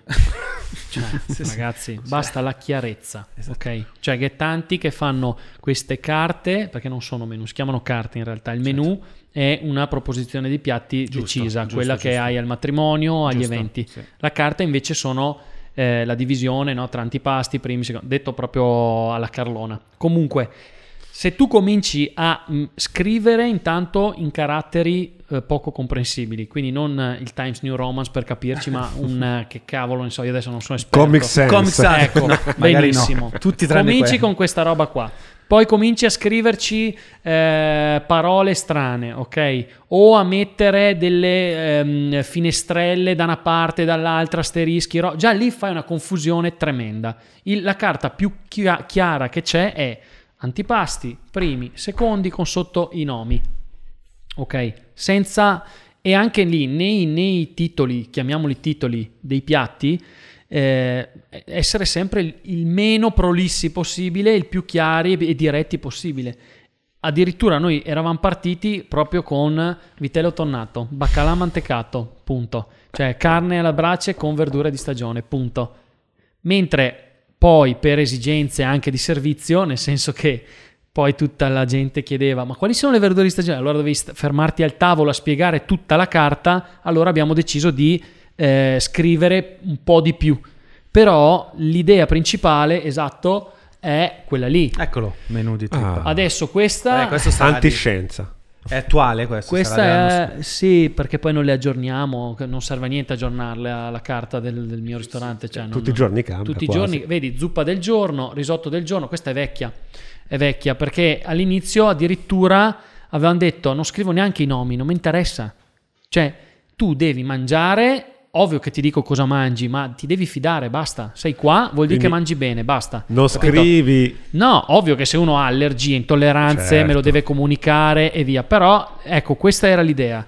Eh, Minimalismo. Perché, Fantastico. perché adesso tutti scrivono eh, ti faccio la mozzarella de battipaglia con Sì. sopra le alici del Cantabrico, il pomodorino di ste Ecco. qua. Cioè il titolo Allora, lunghissimo con tutte allora, le provenienze che da una parte Ti è spiego. anche carino. eh. Certo, questa cosa qua, il primo che ha, ha utilizzato questo metodo è stato Aimo di Aimo e Nadia.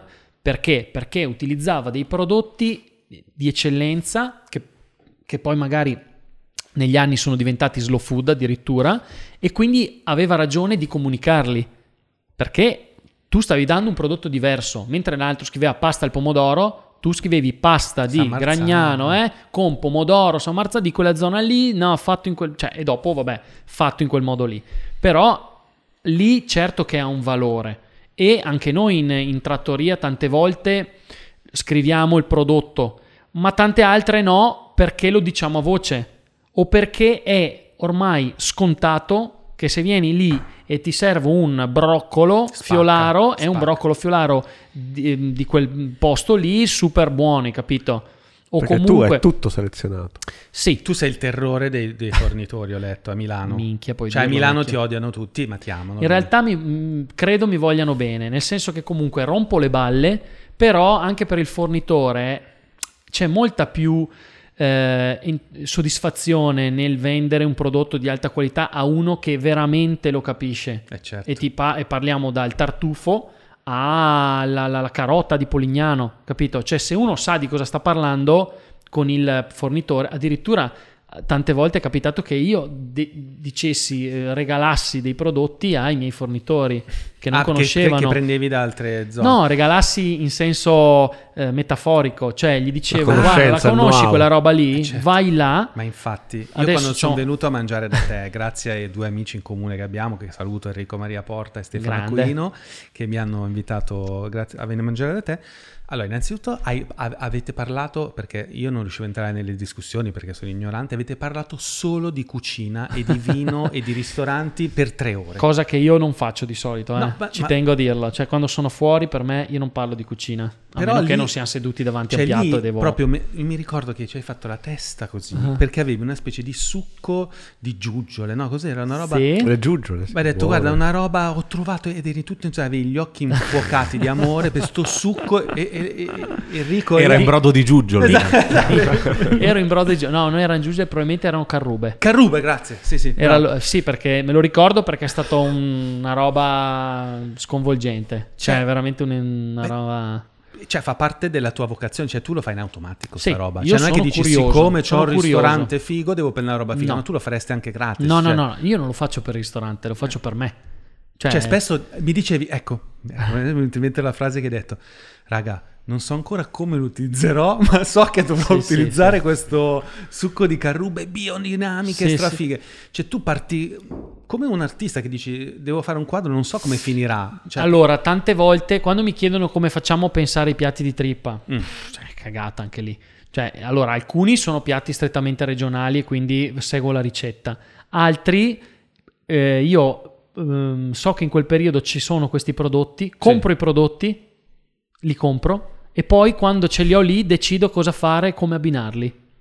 Ah, vedi, vedi, vedi, vedi, in base pro- cioè, Cioè, do- dominano prodotto, i prodotti. sì, Ah. il prodotto che comanda. Infatti una frase che ho letto, che mi sono appuntato qua, è che... la Poi ascolta, poi mi fai un libretto con tutte le citazioni, le frasi storiche. Anche, la- anche gli altri ospiti, poi mi dai sì, i fogli. perché io non le so, cioè io non è che ho la mia scheda con tutto quello che Eh, dico, le questi, citazioni, e invece è bello quando gli altri no, eh, recuperano le tue citazioni E che poi poi le diventano... scrivi sui muri. Sì. Cucinare senza l'ego del cuoco, mi appunto qua. Sì. Significa fare un passo indietro e dare spazio a un pensiero che guida un nuovo movimento. E poi la mia domanda Sì. era quale movimento è? Quali sa- cioè, il movimento è della cucina senza ego.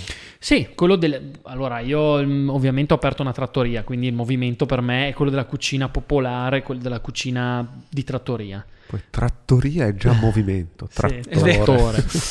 Trattore. E in realtà, secondo me, è, e lo dico da tempo, il- il- il- mm, questo movimento nasce sicuramente da un ego che viene messo un attimo da parte per guardare più al prodotto, eh, al, al cliente. Questo non vuol dire che dobbiamo eh, piegarci al cliente. Io non mi piego davanti al cliente. ok? Cioè è il cliente che sceglie di venire da me perché io offro quella cosa lì, Certo. punto. E quella è identità, si chiama identità Quindi il cliente non ha sempre ragione. lì. No, il cliente quasi mai, Esatto. quasi mai. Eh beh, certo, come diceva Steve Jobs, no? che citiamo Anche perché la podcast. maggior parte dei clienti è ignorante, ignorante in senso buono, Certo. cioè non è tenuta a conoscere quello che succede dietro, ok? Perciò è ignorante in quel senso lì. Quindi noi siamo lì per spiegargli qualcosa con umiltà, però ecco, non è che ha sempre ragione il cliente. Il cliente, cioè io quando il cliente ha ragione, off- io ho offerto cene a 12-13 persone perché avevo sbagliato. Punto. Cioè quando io sbaglio, sbaglio e lo ammetto e ti offro la cena. Non è che dico, beh, guarda, veniamoci incontro. No, no. Quanto sei schiavo delle recensioni su TripAdvisor? Zero, zero, nel senso che io non le guardo.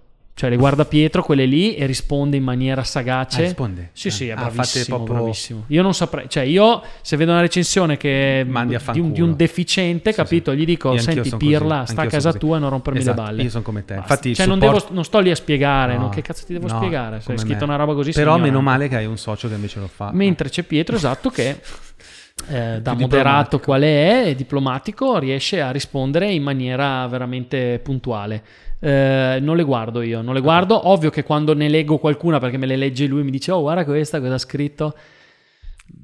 Qualcosa da imparare trovi Mi incazzo. sempre. Ti fa il no, fegato allora, certe volte dico, beh, guarda, quella volta lì può aver avuto ragione questa qua. Però, però guarda, sono veramente poche quelle volte lì. Sì, hai comunque- una recensione sola a una stella su 866.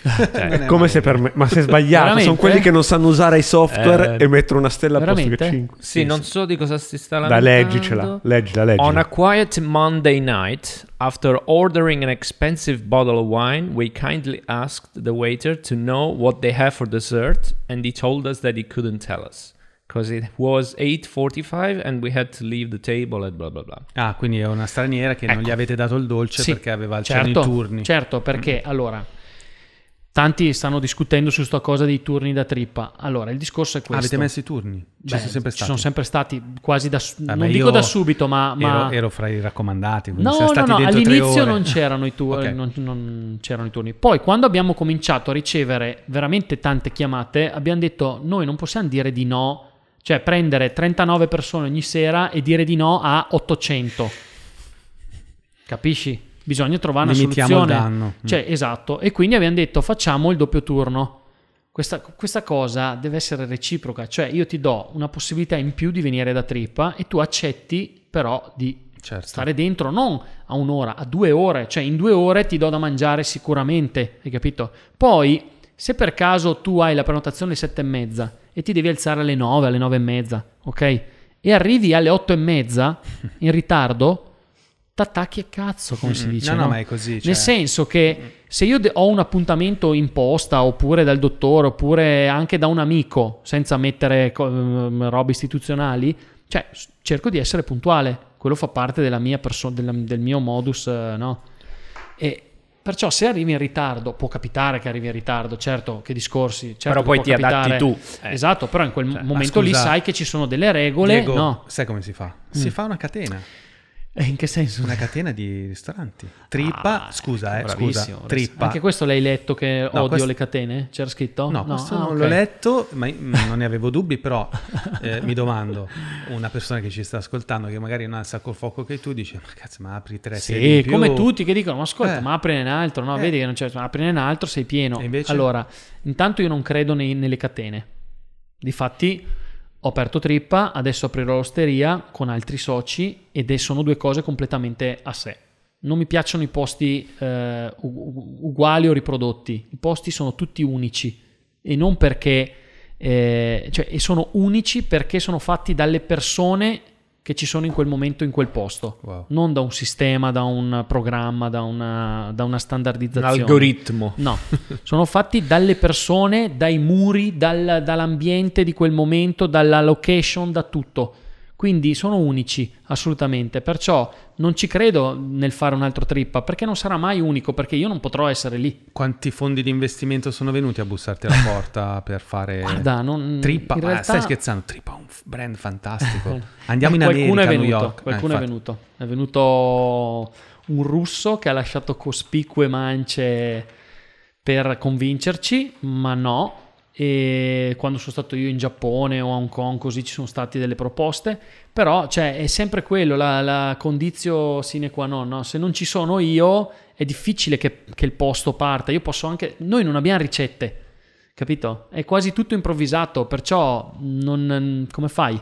È il pro e il contro di Trippa, cioè il fatto che non è riproducibile e il fatto che è Senti, unico è il pro. Ma invece c'è un, un esempio che mi salta in testa quando parliamo di questo, che è Jamie Oliver, no? Sì. Che quando si va in Inghilterra, qua ne abbiamo uno che ha abitato 4 anni in Inghilterra, Enrico, quell'altro che c'ha ancora la residenza in Inghilterra, ma non lo diciamo, insomma. No, no, Sì. ce l'ho a. Londra. Sì, sì, Ah. sì, certo. È per le Eh, tasse, certo. esatto, Sì, esatto. Per E Jamie Oliver- per evadere, bravo. Cioè, e Jamie Oliver, beh, ma lui tanto può farlo Ottima perché lui idea. non risiede da nessuna parte. Io mi sposto sempre. Certo. Quindi Jamie Oliver a Londra, prima che fallisse, eh, era ovunque. Cioè tu praticamente... A un certo punto è diventato un prezzemolo. kebabaro col logo di Jamie Oliver. Andavi al supermercato, c'era addirittura la eh, gondola con i prodotti di Jamie Oliver. C'era il ristorante italiano col marchio Jamie Oliver, c'era il ristorante gourmand di Jamie Oliver, c'era il ristorante- cioè Jamie Oliver era ovunque, era un nome, un brand. Non hai pensato mai anche tu di...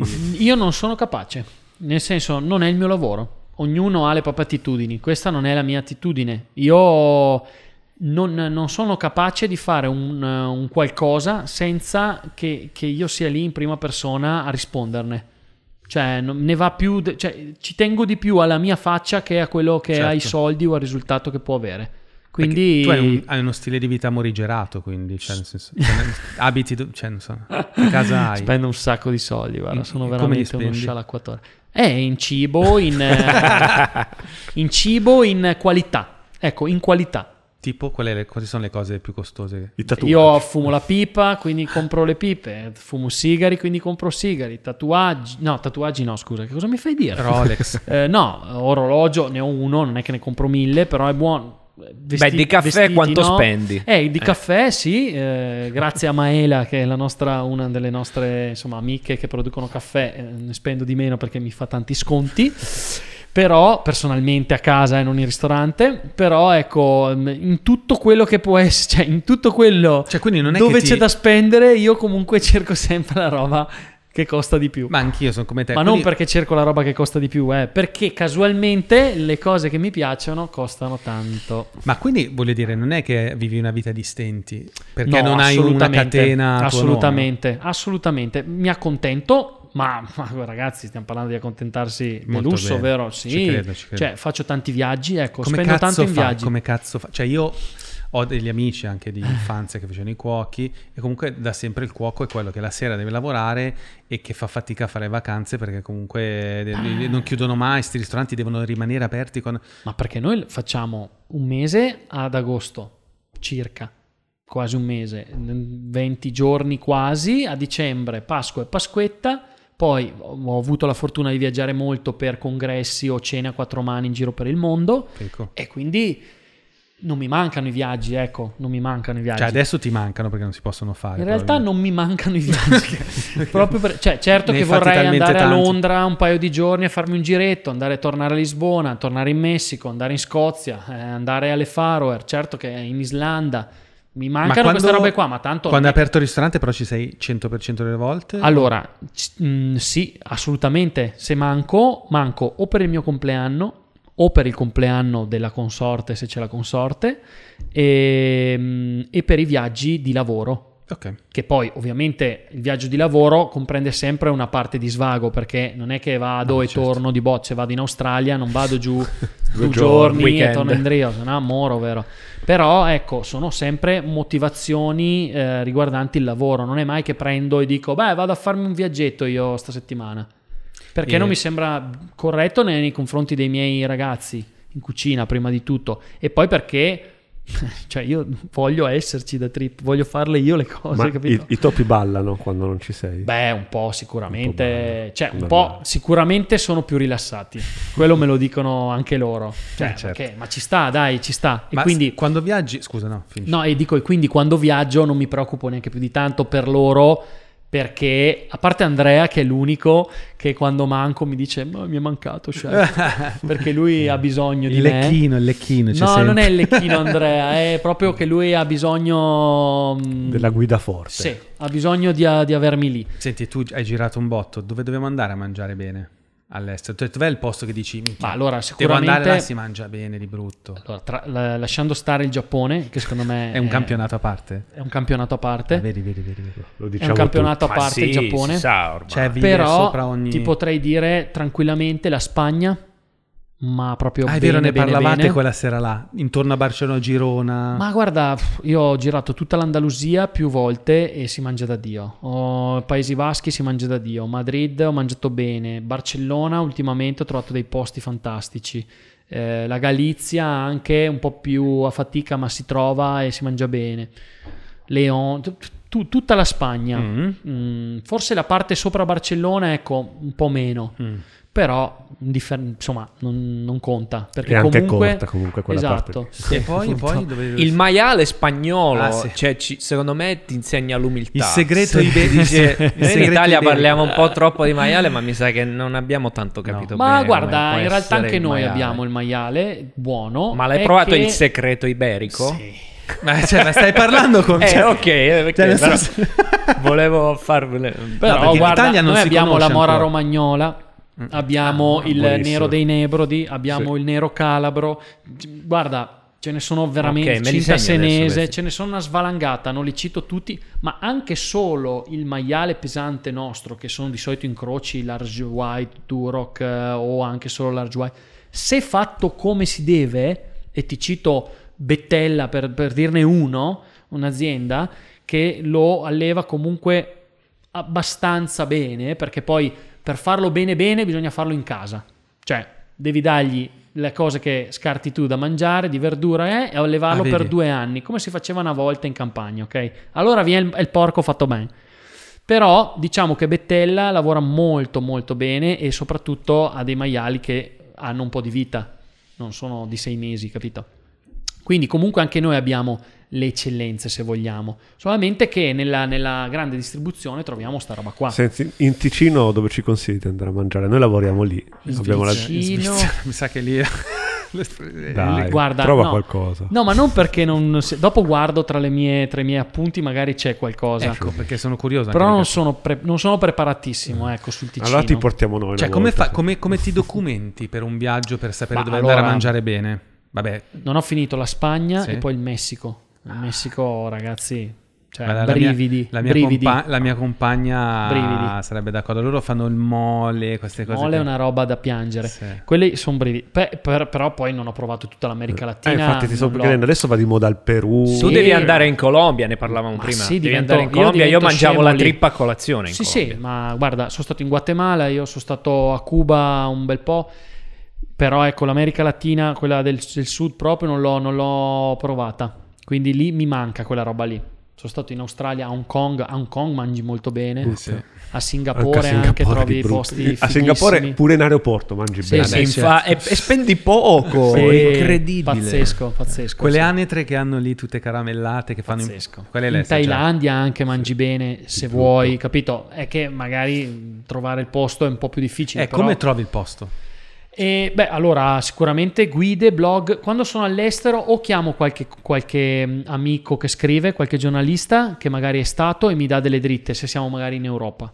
Mentre per quanto riguarda i paesi mh, dell'est, lì bisogna farsi aiutare o da giornalisti del- del- in loco, quindi in Cina magari mi sono fatto aiutare da de- dei giornalisti cinesi. Cioè, incredibile perché viviamo nell'epoca dei social network dove la gente magari guarda un hashtag e dice, beh, no, eh, reputo più, Allora, più, più autorevole la roba che dice la gente. Invece tu vai dai gio- vecchi Io giornalisti. non mi fido di questi cazzo di social o di roba Food perché tu non sai, non conosci la persona che ti sta, cioè, le- che ti sta dando il parere. No? Una volta funzionava col passaparola. Il passaparola era molto più leale e più sincero e onesto. Cioè, tu sai che se quello lì non capisce una minchia di cibo e ti dice vai là che è buono, non che vo perché non, non so che non ne capisci una mazza. Mentre se hai eh, mh, come dire, con- considerazione di una persona e sai che ha i tuoi gusti, sicuramente crederai molto di più a quella persona e ascolterai i suoi consigli.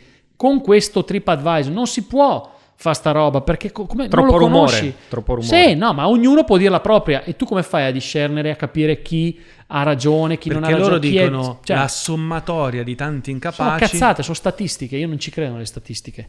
Quindi Arriva la- al medio, il medio lo trovi, l'eccellente Sì. col- non lo Ah, io trovi. non lavoro Per così. l'eccellente ci vuole qualcuno eccellente che ti dica che quello è eccellente. Esatto, e quindi mi fido di gente eh, che conosco e di cui mi fido. Un altro metodo che utilizzo quando non c'è proprio nessuno in loco che conosco è, and- eh, per esempio, eh, in- anche in Spagna è capitato in alcuni posti dove non sai, non sono paesini, magari non sono posti, eh, vado e scrivo eh, in inglese o in altre lingue where to eat in, eh, non so, to eat in eh, Cordoba e vedo diversi blog e guardo magari la top 10, poi vado dalla top 10 a vedere le foto che ci sono sul web e, mm, e cerco di capire perché per me il TripAdvisor vie- da me viene utilizzato guardando le foto. Cioè io Anch'io in base alle così. foto capisco come si mangia. Anch'io. Vedo subito da come è impiattato, da tante cose, insomma. Quindi in base alle foto Comunque sai che, sai che io faccio più o meno come te Mm. e mi stupisco a dare credito a The Guardian, cioè i giornali inglesi. Beh, allora certo. inglesi. Beh, ma sicuramente hanno dei giornalisti preparati per quanto perlomeno seri, ecco, seri, che non si fanno condizionare, non tanto quanto alcuni nostri, che si fanno condizionare dall'amicizia, ah, quello lì, dai, sì, è famoso, bisogna dire che è famoso. Cioè, bisogna scriverlo perché, perché l'è famoso o perché ha fatto un investimento importante. Cioè, cosa vuol dire? Poi bisogna vedere se si mangia bene, vero? Tipo in Italia io leggo sempre scatti di gusto, sono bravi. Scatti di gusto, Emanuele, Bonatti e altri ragazzi, sì, sì. Cioè loro fanno queste classifiche, come hai detto tu, no? La Ma 10 ce- migliori ascolta, pizze d'Italia. so- allora, mi stanno anche un po' sulle palle queste classifiche. Cioè, è come i panettoni che hanno rotto i maroni. Ok, adesso tutti fanno i panettoni. E che è il miglior panettone. No, non è impossibile, non c'è un miglior panettone. Poi, se vuoi farmi le classifiche tra maestri pasticceri che dicono secondo loro qual è in una gara il miglior panettone, va bene, è una competizione, eh, hai mh, dei parametri da seguire, in base a quelli vedi qual è il miglior panettone. Ma non se poi in ogni eh, rivista, in ogni roba che è la lista dei migliori panettoni partendo dal primo. Ma che cazzo stiamo dicendo? Sì, no, cioè, ci saranno un tot di panettoni buoni, fatti veramente bene, ognuno con le proprie caratteristiche, uno può piacere di più a te, uno più a te. Eh, però non, non ci credo in queste classifiche. Tante volte ci siamo stati anche noi nelle classifiche e tante volte, per fortuna, ai primi posti. Però c'è anche lì. eh, È sempre una questione di eh, soggettiva tante volte, capito? Cioè, Di umore di quel momento. Cioè, sì, sì, tante- cioè per me quando uno lavora bene ce la mette tutta, certo che anch'io ho le mie classifiche, se io vado a Lisbona ho 5 posti e ce n'ho uno migliore degli altri sicuramente, però sono tutte belle esperienze, no? E voi fate, perché siccome seguo sui social te e i tuoi amici, Mm. fate questi viaggi fra amici che andate a mangiare in giro Sì, insieme. Minchia, te conto? Perché non- ma perché noi non lo facciamo questa Per cosa, me è la ragazzi? vita. Perché adesso è Quello, lavora e ba- quello là lavora e basta A oramai. me qualunque momento io prendo lo zaino e vengo. Cioè, eh, voi cioè, siete, non te la, prendete te una la con macchinata me. e dite si va, ho visto una foto che siete andati nell'entroterra ligure a mangiare Sì, alla po'. brinca. Eh, Beh, lì avete Brinca- fatto Beh. schifio, c'erano delle bottiglie pazzesche. Sì, sì, beh, cioè voi con- prendete, quanti siete? Siete una compagnia? Ma allora sicuramente siamo io, Enrico, eh, tante volte viene anche Joseph, i miei due soci dell'osteria, eh, Pietro magari c'ha famiglia, fa un po' più fatica ma vuole stare un po' più con la famiglia la domenica. E fate una gita, andate E lì. facciamo una gita, mm, anche gli altri hanno famiglia in realtà, però magari sono più presi no, dalla goliardia e quindi e facciamo una gita e andiamo nei nostri, che sono quasi sempre trattorie o comunque ristoranti non di fine dining e, e ci facciamo mangiate, bevute pesanti anche, sì. Ehm, sul vino, visto che stai aprendo Sì. questo nuovo progetto, che tipo di taglio vuoi dare? Perché già mi immagino che non metterai, non so, ornellaia. No, io bevo, io personalmente Cioè, ornellaia è buonissimo, solo eh, cioè io lo bevo, però dico, sicuramente av- avrai fatto una roba anche lì un po' underground. Allora, io bevo solo io, ok? Non l'osteria. Io bevo solo vino naturale, cosiddetto naturale, cioè no- adesso anche lì sul naturale c'è un sacco di confusione, ogni volta bisogna spiegarla. Io non ho più voglia di spiegarla, dico che bevo vino naturale, chi vuole capire capisce, chi non capisce Cioè, fa problemi che cazzi sono. suoi. Sulfiti ci No, sono. non c'entra solfiti o non solfiti. I solfiti sono presenti nell'uva naturalmente, ok? Mm. Un basso quantitativo di solfiti aggiunti non è un grosso problema. Il problema, per quanto mi riguarda, è quello che succede in vigna nella natura. Cioè, io non voglio eh, che ci siano ehm, attività nocive alla natura. Perché a me non me ne frega un cazzo del vino, mi interessa della natura. Cioè, se noi rispettiamo la natura, possiamo continuare a produrre vino in eterno. Ok, non in eterno, ma a lungo. Se noi invece la impestiamo di schifezze, di chimica, di, di robe fatte male, non solo non produciamo più vino, ma inquiniamo anche il pianeta. Quindi a me, quando mi vengono a dire eh, eh, ma quello là è più buono di questo, a me non me ne frega un cazzo se è più buono. Perché intanto è più buono, cosa vuol dire è più buono? Mm. Se quel vino lì ci hai buttato chimica in vigna per farlo così, l'hai sistemato in cantina, ok?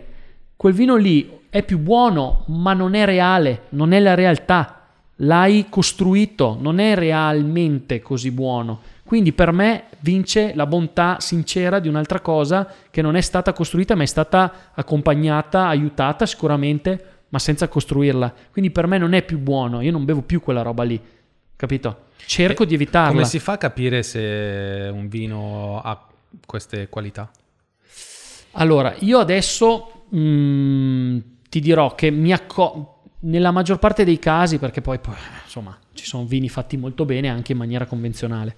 Però eh, n- nella maggior parte dei casi mi accorgo quando un vino non è, non è nat- nature o comunque non è fatto mm, in un certo modo. Me, lo- me ne accorgo Non- Ah, col- e non mi palato. piace. Sì, Mm. palato e naso. E non, non c'è un modo per. Devi eh, ovviamente fare una ricerca in quel, in- in quel verso, quindi cercando vini di un certo tipo, produttori che producano in un certo modo, e poi ti devi fidare, ovviamente. Certo, certo. Nessuno ha le prove finché non va in cantina a vedere come lavorano e ci sta per un po', tra l'altro, non che va in cantina e ascolta, deve vedere. Quella è l'unica vera ehm, cartina tornasole, non ci sono altri metodi. Vignaioli indipendenti conosci, Certo, sì. ci sono degli enti poi, come Vignaioli Indipendenti, delle associazioni, come AAA, come eh, anche solo la Demeter che Sì, certifica il biodinamico, biodinamico. che in teoria ti danno una certezza, mh, una eh, assicurazione che questi, questi vini sono fatti in un certo modo, ok? Nel rispetto di certi eh, criteri mh, che tante volte sono anche sostenibili rispetto alla natura e una serie di cose. Cioè, perciò, ovvio che ci vuole anche un po' di fede, no? Certo. Visto che ti piace. Io non ho fede nella chiesa, ma ho fede in queste cose Nel qua. vino capito? buono. La tua Nel vino chiesa buono. è la trattoria. Sì, no, no, neanche, neanche. Visto- Cioè, è il buon senso buon la mia chiesa, capito? Quindi, cioè, eh, bisogna anche fidarsi. Poi tutti vogliono in questo campo fare quelli che la sanno tutto, che sanno tutto loro e se dici una cosa fuori posto ti attaccano. Io cerco di fare le cose. eh, sai che ho fatto un vino con Cantine Pasqua. Ah, Ok, lo, lo dico perché cioè, mi piace. Cantine Pasqua è una cantina convenzionale che fa 15 milioni di bottiglie all'anno, quindi non è il vino che bevo io. Cioè, dall'Esselunga anche, no? Sì, Pasqua non è il vino che bevo io. Loro sono delle bellissime persone di Verona e mi hanno cercato per fare una campagna stampa dove io non venivo preso in quanto cuoco veronese, ma in quanto talento veronese fuori da Verona. E quindi già però gli ho detto per partecipare a questa campagna, dato che io il vostro vino non è il mio vino, non è quello che bevo io di solito, eh, dovete convincermi in qualche modo, no? E non con i soldi. Io non ho preso una euro da quella roba lì, che tanti pensano che l'abbia fatto per, eh, come marchetta, no? E dovete convincermi con qualcosa di no. E allora mh, eh, Riccardo, che è una bellissima persona, molto curioso, no? E mi ha mh, detto: "Vuoi ti facciamo fare un vino come vuoi tu. Wow. Al che lì ci ho visto oltre al fatto di fare un vino come voglio io. Cioè, oltre vuol dire fargli vedere a una cantina di questo tipo Certo. come si può fare a fare un vino in maniera sostenibile o comunque avvicinandoci il più possibile alla sostenibilità. Fico. Ok, quindi li ho presi, li ho portati qua a Milano, gli ho fatto fare un giro di tutte le enoteche dove si beve vino naturale e gli ho fatto vedere che non è aceto, C'è anche il vino che sa di azedo, vero? Ma tanti sono fatti benissimo e non sono distinguibili da quello, Sì. tante volte, da quello no, eccellente, convenzionale. E da lì è partito questo progetto e abbiamo fatto questo, ho chiamato un vignaiolo mh, guru del vino cosiddetto naturale che ha accettato perché gli piaceva l'idea, tutto in maniera sincera e eh, entusiasta e curiosa. Cioè, e abbiamo, fat- e abbiamo creato questo vino, hanno creato perché poi l'hanno fatto loro, questo vino in una vigna che non era stata toccata da anni, che era lontano da, è venuto fuori un prodotto che adesso vedremo come si evolverà. E l'etichetta c'è la tua faccia? L'etichetta, no, eh, ho scelto, ho deciso tutto io perché volevo Caspita, farlo tutto, tutto- tutto. sì. Ma tu lo con sai, l'aiuto, con i consigli ovviamente, però pro- probabilmente lo sai, che il vino più caro al mondo è un vino naturale. Ah, beh, Romane Conti. no. No. È quello di... Beh, Romane Che- che Conti na- è che già na- è uno dei più cari al mondo Sì, ed è sì, biodinamico che, che naturale. esce, esatto, che esce eh, naturale, cioè che esce più caro. Ma sì, Romane ma non- Conti diventa più caro. Sì, come si chiama? Quello Liber Pater di Liber- Loic Pasquet, fatto tutto in permacultura e a piede franco. Eh, che, vabbè, quello è una roba che è una fortuna, quella del Sì, piede quella è la franco. fortuna. Eh, Cioè, eh, l'ha vigne- cercata quella Ma fortuna. certo, ma in. Francia, ragazzi, ci sono un sacco di realtà così, vero? Jackson è naturale, ed è, mm, chi, chi c'è, Selos è naturale. Selos. Cioè, capito? Anche in Italia ce ne tanti. Appunto, appunto. sì, sì. Quindi anche tra quelli non è che tutti i vini naturali sono da condire l'insalata. Esatto, Cioè, quello che te l'ho quelli- detto. Come, come in tutte le cose, ci sono le cose fatte bene e le cose fatte male, non è Anzi. che c'è una roba meglio, pe- cioè, capito?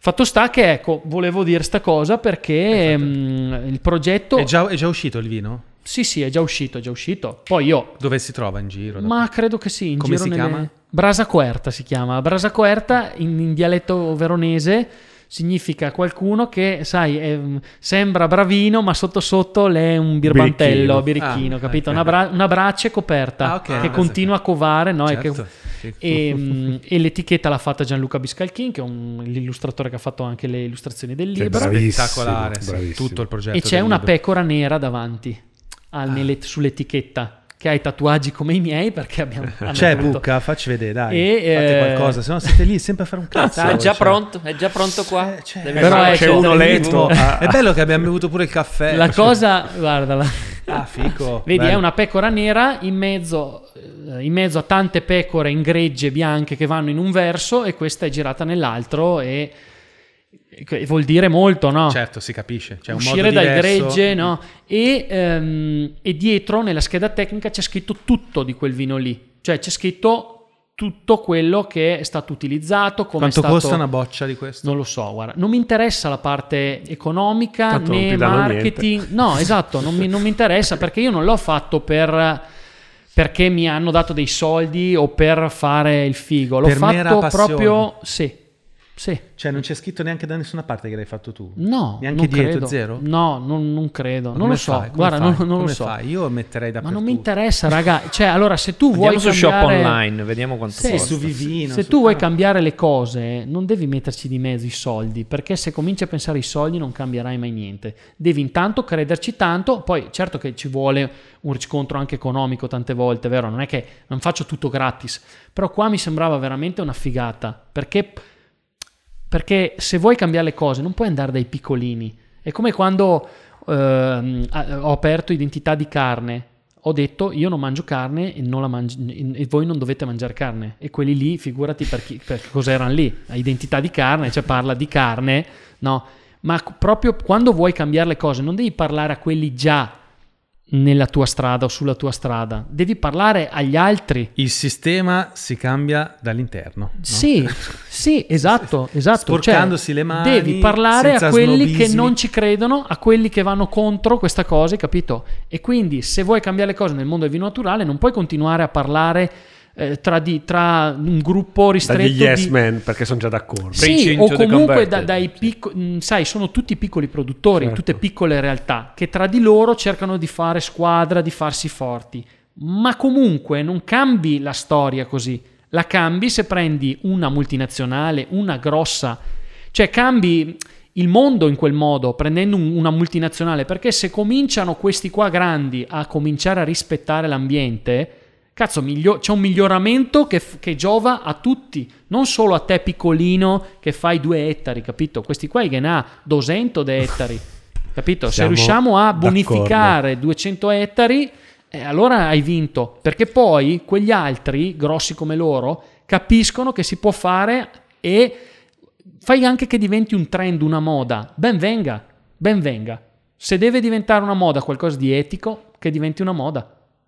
Guarda, non solo sposiamo quello che hai detto, ma lo applichiamo sempre, perché noi ci occupiamo di formazione finanziaria e diciamo sempre, ti fa schifo la finanza, pensi che sei cattiva? Bene, allora devi iniziare a lavorarci, perché se lasci la finanza al mondo dei cattivi, tra virgolette, è Ti cattiva mangiano. rimane. Sì, certo. Allora inizia tu, cambiala da dentro, finché dici no, che schifo, brutta, cattiva, non cambierà mai niente. Bravissimo. Sì, c'è questo giornalista del... cos'era?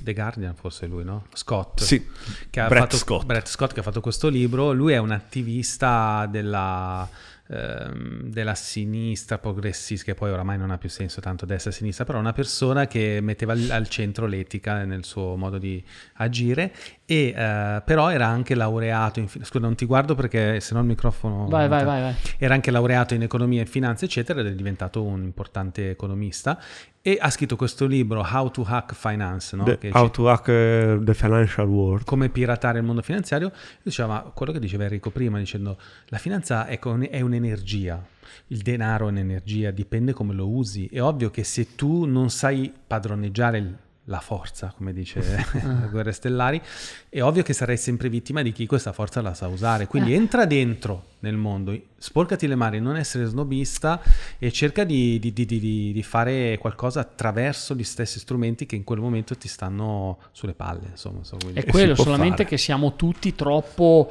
attenti a proteggere la nostra idea o comunque a rivendicarla.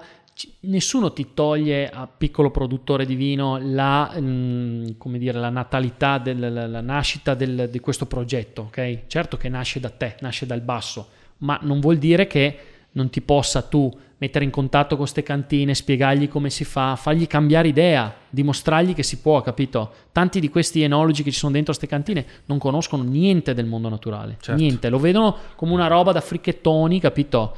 Invece Ma no. arriva, è un'onda che arriva secondo te? Secondo me arriva. È dura perché ci sono degli interessi finanziari che comandano, come in tutte le cose. Cioè tutte le cose etiche sono sempre in contrasto con degli interessi Eh, economici adesso, importanti. adesso i fondi di investimento migliori del mondo sono i fondi etici. Cioè Speriamo. la finanza etica è quella che sta Eh, spaccando perché? Perché hanno capito, Eh, certo. Più che secondo me che salviamo il pianeta, hanno capito che può essere un trend, Eh, capito? certo.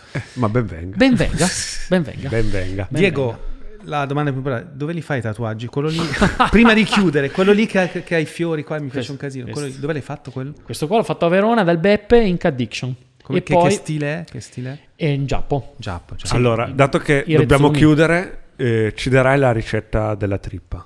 Vabbè, ma c'è scritta qua, ragazzi. Ah, c'è scritto. Ma poi è semplicissima. Cioè... Ma che cazzo c'è? La Cioè, trippa, è voglio dire, righe, la è faceva tre- mia nonna, è la faceva mia mamma, eh, non è mica una roba Quindi per complessa. sapere la ricetta della trippa come la fai tu, bisogna comprare Ma, Sì. libro. scusa, ma infatti, ma- cioè, ma delle volte nei ristoranti, tipo la mia compagna, quando andiamo a mangiare fuori, chiede sempre: Ma questa salsina qua, come la fate? Mm. E tutti i ristoratori dicono: Non te lo dico perché sono in- ciò è segreta, no? Ma che è vero. cazzo c'è di segreto? Eh, ma tutti non te lo dice Ascolta, nessuno. anche se io ti Invece do la tu hai ricetta, detto tutto. ma eh. sì, ma perché non sono le ricette che fanno la differenza, a meno che non parliamo di pasticceria no, super eh, o di alcune ricette particolarissime, ma è la mano e la sensibilità, sono le capacità del cuoco. Io ti posso dare la ricetta, eh, sono scritte lì, ma magari non, Non verrà, no, perché magari non hai i miei ingredienti, magari non sai scegliere gli ingredienti, non sai trattarli, li Non hai la mano. non hai la mano, cioè, mano e capito? palato, mano e palato. E a soprattutto niente. posso Io- dire a me piace, l'entusiasmo a me piace te. cucinare, cucino spesso, ho il tempo di farlo. Mi chiedono, ah, mi, mi insegni la ricetta della fagiolata? Io poi Ah. gli spiego, sì, questi sono gli ingredienti. Però poi tu devi stare là certo. e devi muoverla. Devi assaggiare non ti- continuamente. Non ti puoi allontanare Eh. 30 secondi. Capito? Se no non viene così. Eh, vedi. Cioè, le- le- il- il- la bravura del cuoco non sono le ricette. Quelle si comprano, si copiano. E perché di- si, si vergognano? Crema alla... Eh, non dicono... Boh, si- hanno paura che... cazzo so, guarda, sono- io non ho mai avuto di sti problemi. Oppure perché quella cosa che odio nei ristoranti, poi non chiudiamo. ho le ricette, improvviso tutto, quindi... La cosa che odio nei ristoranti sempre di più adesso è quell'atmosfera di terrorismo Mm. che si, è palpabile nell'aria, eh, che hanno soft e inversa nei tuoi confronti di questo eccesso di, ehm, di gentilezza perché hanno la caccarella che tu poi gli fai la recensione negativa. mi sento, mi viene l'ansia, cioè, ma certo ci mancherebbe, ah, esagerato. E poi addirittura finisce con, mi raccomando, ci faccio una bella recensione. No, beh, quella roba Quella- lì è abominevole. Quella vero? è peggio del peggio. Abominevole. Cioè, non si Con può. tutto il rispetto, però mi No. raccomando, mi faccia poi. Le faccio, oppure ti offrono da bere, però magari poi ci scrive le recensioni. Eh, non te la faccio, ti attacchi. Cioè. Ah, Quindi il... Tanto, guarda, io sono per. eh, Secondo me, mh, scusa se. No. TripAdvisor. Il problema. TripAdvisor. TripAdvisor. TripAdvisor mi piace. Che non è nuova. No, chissà quante C'è, volte. c'è, c'è, mi sa, TripAdvisor c'è già. Esatto. Eh, avevamo pensato di farla all'inizio, però poi c'era Eh, già. c'è. E- però il problema di TripAdvisor è che fai parlare cani e porci ehm, dando libertà, ma sai, eh, tante volte eh, troppa libertà non fa neanche bene. Eh, no. In questi casi qua, quando non è regolata da nessun tipo di regola, perché lì non c'è una regola, lì non devi dare identità, non, devi, non sanno un- chi Ma sei, neanche non lo sanno scontrino, magari non ci sei neanche esatto, andato bravissimo, posto, cioè. bravissimo, bravissimo. Quindi se è regolata va bene, se non è regolata la libertà non va bene. E, mh, regolamentata. E TripAdvisor basterebbe non far scrivere le cioè se tu vai in un posto non ti piace, non scrivi. Non vieni indicizzato, non compari, non compari, non esisti. Capito? S- mangi bene invece, scrivi che hai mangiato bene. Così compaiono solo recensioni positive e tu se un posto non lavora bene verrà, cioè sarà Certo, più sì. basso in classifica, ma non viene rovinato, non, viene- non c'è modo di scalfirlo no, con È chiaro. recensioni inventate o cose del genere, perché capito, nessuno inventerebbe, cioè chi è che... E poi fai caso, quando tu prendi su un tot di recensioni, vai a vederti subito quelle negative e quelle negative Eh, avranno sì. sempre più valore di quelle positive. Devo dire che lo faccio anch'io. Eh, per gli certo, alberghi chiunque- vado a vedere. Tu non vai a vedere come mai si mangia bene, tu sai che in quel posto lì si mangia bene o comunque presumi che si mangi bene, vai a vedere che cazzo c'è che non va. Comunque Diego tu hai un entusiasmo pazzesco che si- credo che passi tramite anche la telecamera ed è probabilmente uno dei segreti del- Sì, lo dico di sempre. quello che fai e l'altro segreto ce l'hai svelato poco fa, lo riassumo con una frase di qualcuno che non mi ricordo chi è, quindi dico che l'ha detta Einstein. perché Quando Perché tanto le dice tutte a lui. Einstein. Esatto. Tutte lui. Tutte Einstein. Oppure Osho, le, Osho, belle frasi di Osho, Osho. Osho, sì. adesso è lui. E, e la frase è questa: Se io ho una mela e la divido con te, abbiamo due mezze mele. Sì. Se io ho un'idea e la condivido, se io ho una ricetta e la condivido con te, abbiamo due idee e due ricette. Creiamo abbonzia- abbondanza, moltiplichiamo le cose. Sì. E speriamo, E che stiamo questo- tutti meglio. eh, speriamo che questo movimento sia solo all'inizio. Diego, grazie. Grazie. Grazie ragazzi, Tanta grazie roba. ragazzi. Grazie. Grazie. Ci vediamo presto. Speriamo. E ricordati, guardaci trippa, bene. però. Esatto, guardaci bene, siamo quelli La del trippa. bazar atomico. Bazar- Dobbiamo venire a mangiare da te, mi raccomando. Ciao Diego, grazie. Ciao, ragazzi. Bazar atomico. Il bazar atomico.